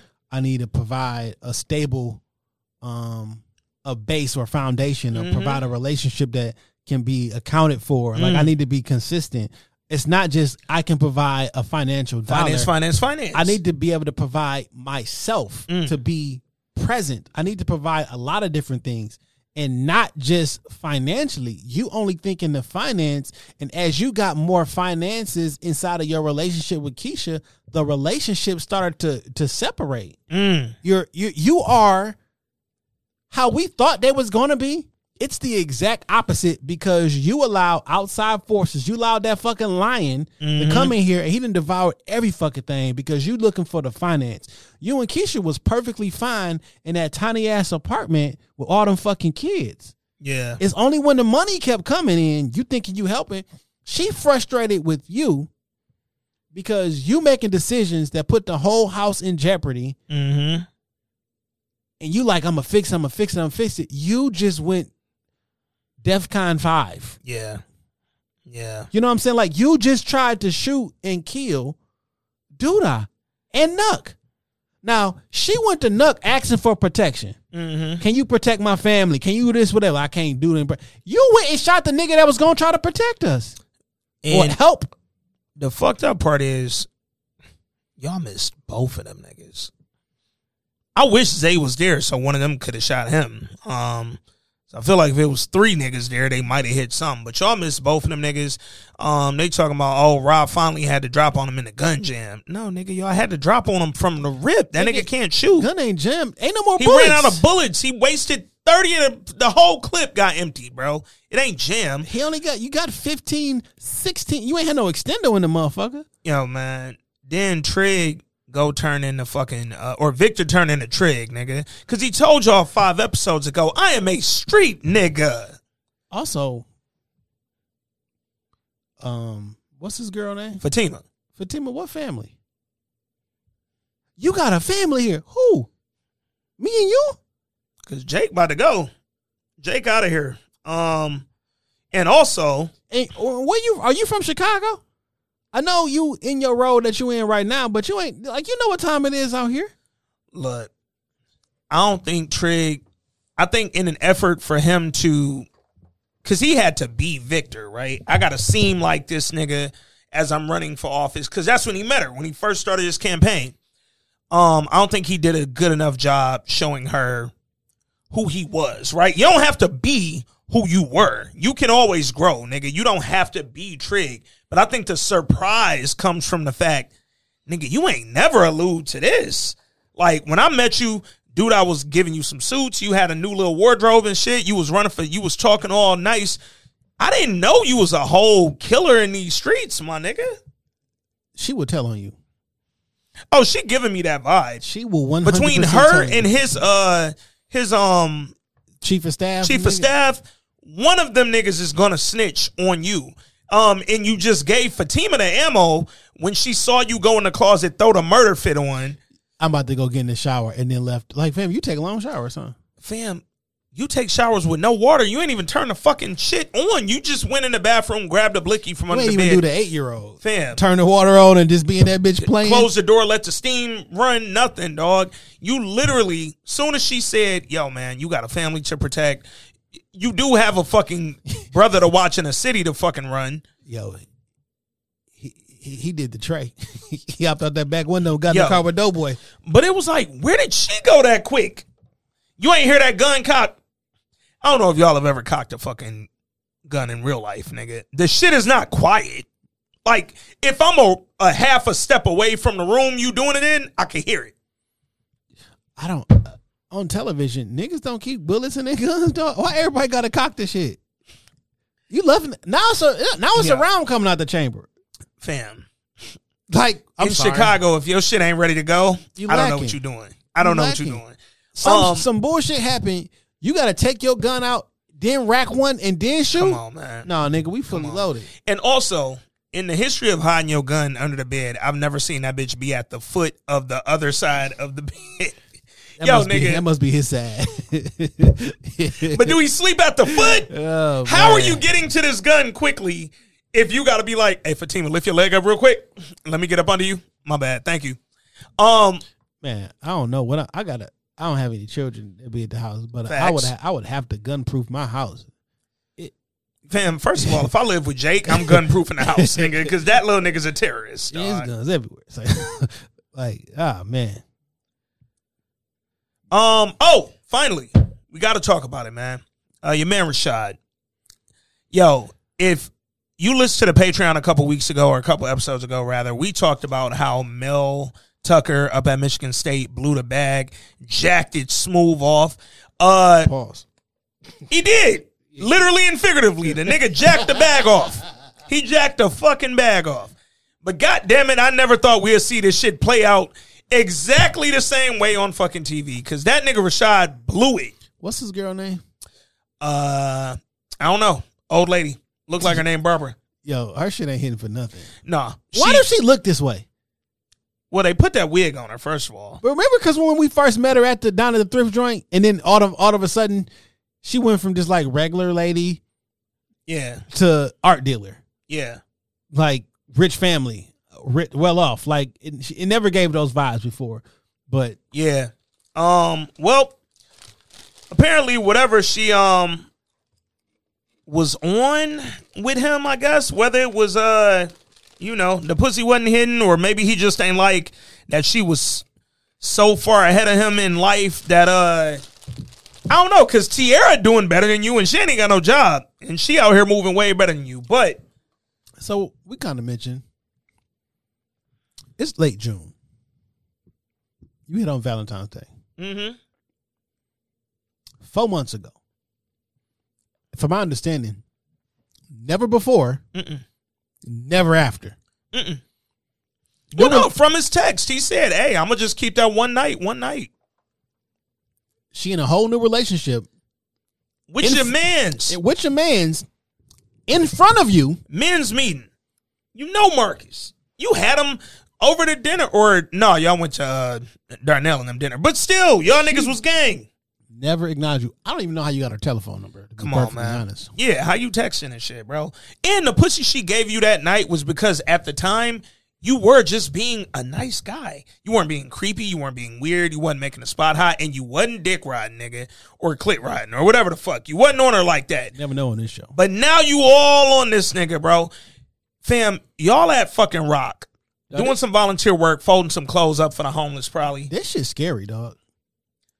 Like a nigga can look at your relationship and the whole time be Mm-hmm. wanting your bitch. Fam, that nigga didn't even look at his phone while he sent the text. He was staring at them kiss. That nigga said, "Oh, I know she ain't kissing this nigga in front of me. Let All me right, send fine. this bitch a goddamn All right, message. fine. I'm gonna finally let you go. I'm gonna leave that one night. One night, it was a great memory. I really do appreciate that night. Thank you, but I can see that you don't want me. Fam, when did I ever give you the indication? Like, when did I ever? We fucked the one time when you was treating me great. We ain't had a combo since. What you on? If one thing that the Chi gonna do, This is the third time. Mm-hmm. Two point five times. Bums gon' homeless people gonna get some pussy. Man. Cause Ronnie was getting it in. Ronnie, Ronnie- the king of the homeless, bro. Ronnie homeless ass got some pussy. Mm-hmm. His homeless ass got some pussy. And uh I'm like, how these homeless niggas bagging these beautiful women? and Bakari homeless sister about to get some. Oh, Like they gonna take care of the homeless. Well, Bakari homeless sister is a scammer, and uh, when them pieces is hidden, she got y'all niggas on the green card with the cash app. She doing her thing. Here go ten bands like it's nothing. Yo, that was an Apple Pay screen. Like I, that was her Apple card shit up. I'm like, Yo, oh, man. you Yo, she said, um, take this ten bands, nigga, but make me a hundred. All right. Oh, who said that too? Like, yo, that's not how it works. You don't pay the manager. No, nigga. The They, manager they make you money and they then take a get their ten percent. They take a, a percentage off the shit that they make you. Yeah, she ain't made you shit, but And why do you believe in her? She ain't did nothing. she ain't did shit for her other artists. Cause look, Maisha came to you with one song. Mm-hmm. Still only has one song. Mm-hmm. You've done nothing. You had her open up for one person, Mm-hmm. And she saw her already. She walked into the store and saw Maisha, Yeah. and you jumped in and intervened. You ain't did nothing. Nothing, man. And um, hey, that nigga uh Rashad ain't fucking did shit either. Cause with all these things that your woman has done for you, you have not done shit for your woman, dog. And now, in a last ditch effort to be the worst nigga in America and the most ungrateful, when you send that bullshit text to Tierra, it went to your fucking lady, Deja. That's her name. He about to be. He about to be. Uh, his homeless ass about to sound like uh Omar Epps. Man, Deja, dog. How you send that text to your girl? Shorty said it. We was watching this shit. Shorty said as soon as he sent it, like he sent that to Deja. My nigga, Deja had that text for ten hours Yep, because it was nighttime when you went to and the then crib. liked it. You know what she did in them ten hours? Packed your shit. Now you know what I think is a stretch. Mm. Rashard got an iPhone. I just I just don't see it. You know what I think is a stretch? That he had that many belongings to fill her whole fucking sectional up. I only took one bag Fam, where did you get all this and a stuff? guitar. He took a bag and a guitar. Like he had a stick with a bag on that bitch. Like Yo, um, yo, shot. You just jacked the fucking bag off, my nigga. You and Mel Tucker are the fucking where idiots. is your money, shot? Yeah, I, I saw you with sixty bands. I saw you get handed money two different times on this show. That was like way more than you deserve. When you got out of jail and Victor gave you the bread, and then when dude I gave you that money No. in the fucking chop shop. Trig gave him that bread. Uh, facts. But both wasn't- times he wasn't Victor yet. both times you ain't had a money the next scene. Like we saw you again and you was out of bread. And Yo. I don't understand it. Shot smoking. Mm, you on that shit. He on that peaches shit. That's the only way you blow through some money that quick. He about to be at Victor door like, hey, I heard Jake moved out. You got a you need a roommate? Man, I just thought about that peaches scene, Snowfall. Mm. Man, that shit is hurtful. Mm. Mm, mm, mm. That shit is hurtful. Hey man. What you- um eight more episodes of the Chi that may or may not come This year. within the next year. Like literally within the next 12 months we might not see this show for the second half. Um No, I think we gonna we gonna get the second half. We're not getting no no no, I'm saying it might not come 12 months like episode uh 9 might not come till like October next year. Like that could happen, dog. If they ain't start filming, it could be a minute. no because they said season seven is gonna be December January of twenty five to twenty six. That's what I'm saying. Next year is 24. Like Oh, they, shit, it ain't even yeah, 24 yet. That's what I'm saying. Like it might be a Oh, while, shit. dog, before we see uh the remaining eight episodes. Um, I do think that they may have Oh, bit off a bit more than they could chew. Because I, when I think I think this show was gonna come back and roll into twenty four. okay, So then at the end of twenty five, which should technically be a whole fucking mm-hmm. damn near fuck around be like a year and a half. That's what I'm saying. Within the next 12 months, dog, we might not know what the fuck happened with any of these folks. Um, but I will say that I hope with the return of the writers, um, and and eventually, hopefully soon, with the return of the actors, we get a Yo, pick me up on this show. if the show not finished writing and shooting, they probably listened to this pod and gonna fix everything that we said was wrong with it. I think so. Um, You would have to, because like, why wouldn't you listen to me? yeah, yeah. I'm uh, I'm very, very interested in where they're going to take the remaining eight episodes because I do think that, um, depending on the time off, you could really break like rank on what's going on with this season, man. You could lose some steam, you could lose some momentum. Um, I get, you know, that the the writer strike happened in the middle of production, so you never got to it. Um, but you know, we back, man. I hope they get to filming and get to producing and directing sooner than later because I don't want this shit to lose whatever momentum it had. But I do want them to t- have taken this time and to have gotten back to writing, man. Because uh, these first eight, it shouldn't have took you eight episodes to give us one that was decent, man. But um, hey, man, Alex Hibbert, Kevin, we love you, dog. Best of luck to you, man. Uh, to the rest of the characters, all y'all niggas is fuck ups, and uh, I, I really, you know, other- Except Darnell. other than Darnell and because of what he did on this episode, Jake, because Jake stood on his own, man. Jake told Jemma, I'm not moving in with you. We too young. And you got that 10 bands from old girl. Guess what? She trying to fuck you. And I don't care if she told you she ain't trying to fuck you. She your pimp and you a hoe. I did think he might have, like, you had made your point by then. You ain't need to keep it going, but I wasn't mad at his I energy. also don't feel like Jake gives a fuck. Jake don't give a fuck about shit. Here's the thing, I don't give a fuck about what Trig and them talking about. What you in there telling me, Victor? I can't fucking learn what's going on in the house. All right, bet. Watch me move out this motherfucker. Um, Jemma, you know what? You throwing pussy around, weaponizing it. Guess what? I don't give a fuck about no pussy like that. I'm designing these clothes, baby. Joker suits, Two Face suits, all day, two for the dollar. Holla. What Nas say? You know what? You can lose women chasing paper, but you would never. No, you would lose paper chasing women, but you never gonna lose uh women chasing paper. Hey man, You know what the fuck I'm saying? you know what else Nas said, nigga? Uchi Wally, nigga. fuck out of here, dog. hey man, uh My name ain't Regis. Call me when you want that thing beat up. hey, hey, that's really what Jake on now. All right, you want to break up? That's cool. You know, go go deal with Brittany. Call when you want that thing beat up, man. Um, yo, man, if you watched this episode of The Chi Man and you haven't already, let us know what you thought about it. Let us know what you thought about the pod. And um, yo, Patreon listeners, we'll be back later this week for another episode uh reviewing Changeling. the Changeling. Hey, they wildin'.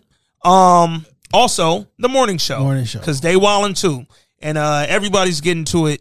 And so, some cultural shit later. oh yeah, a lot of cultural shit coming up. So Patreon subscribers, man, be on the lookout later this week. Till then, I'm Ant. That's Jay. Episode three thirty three. We out.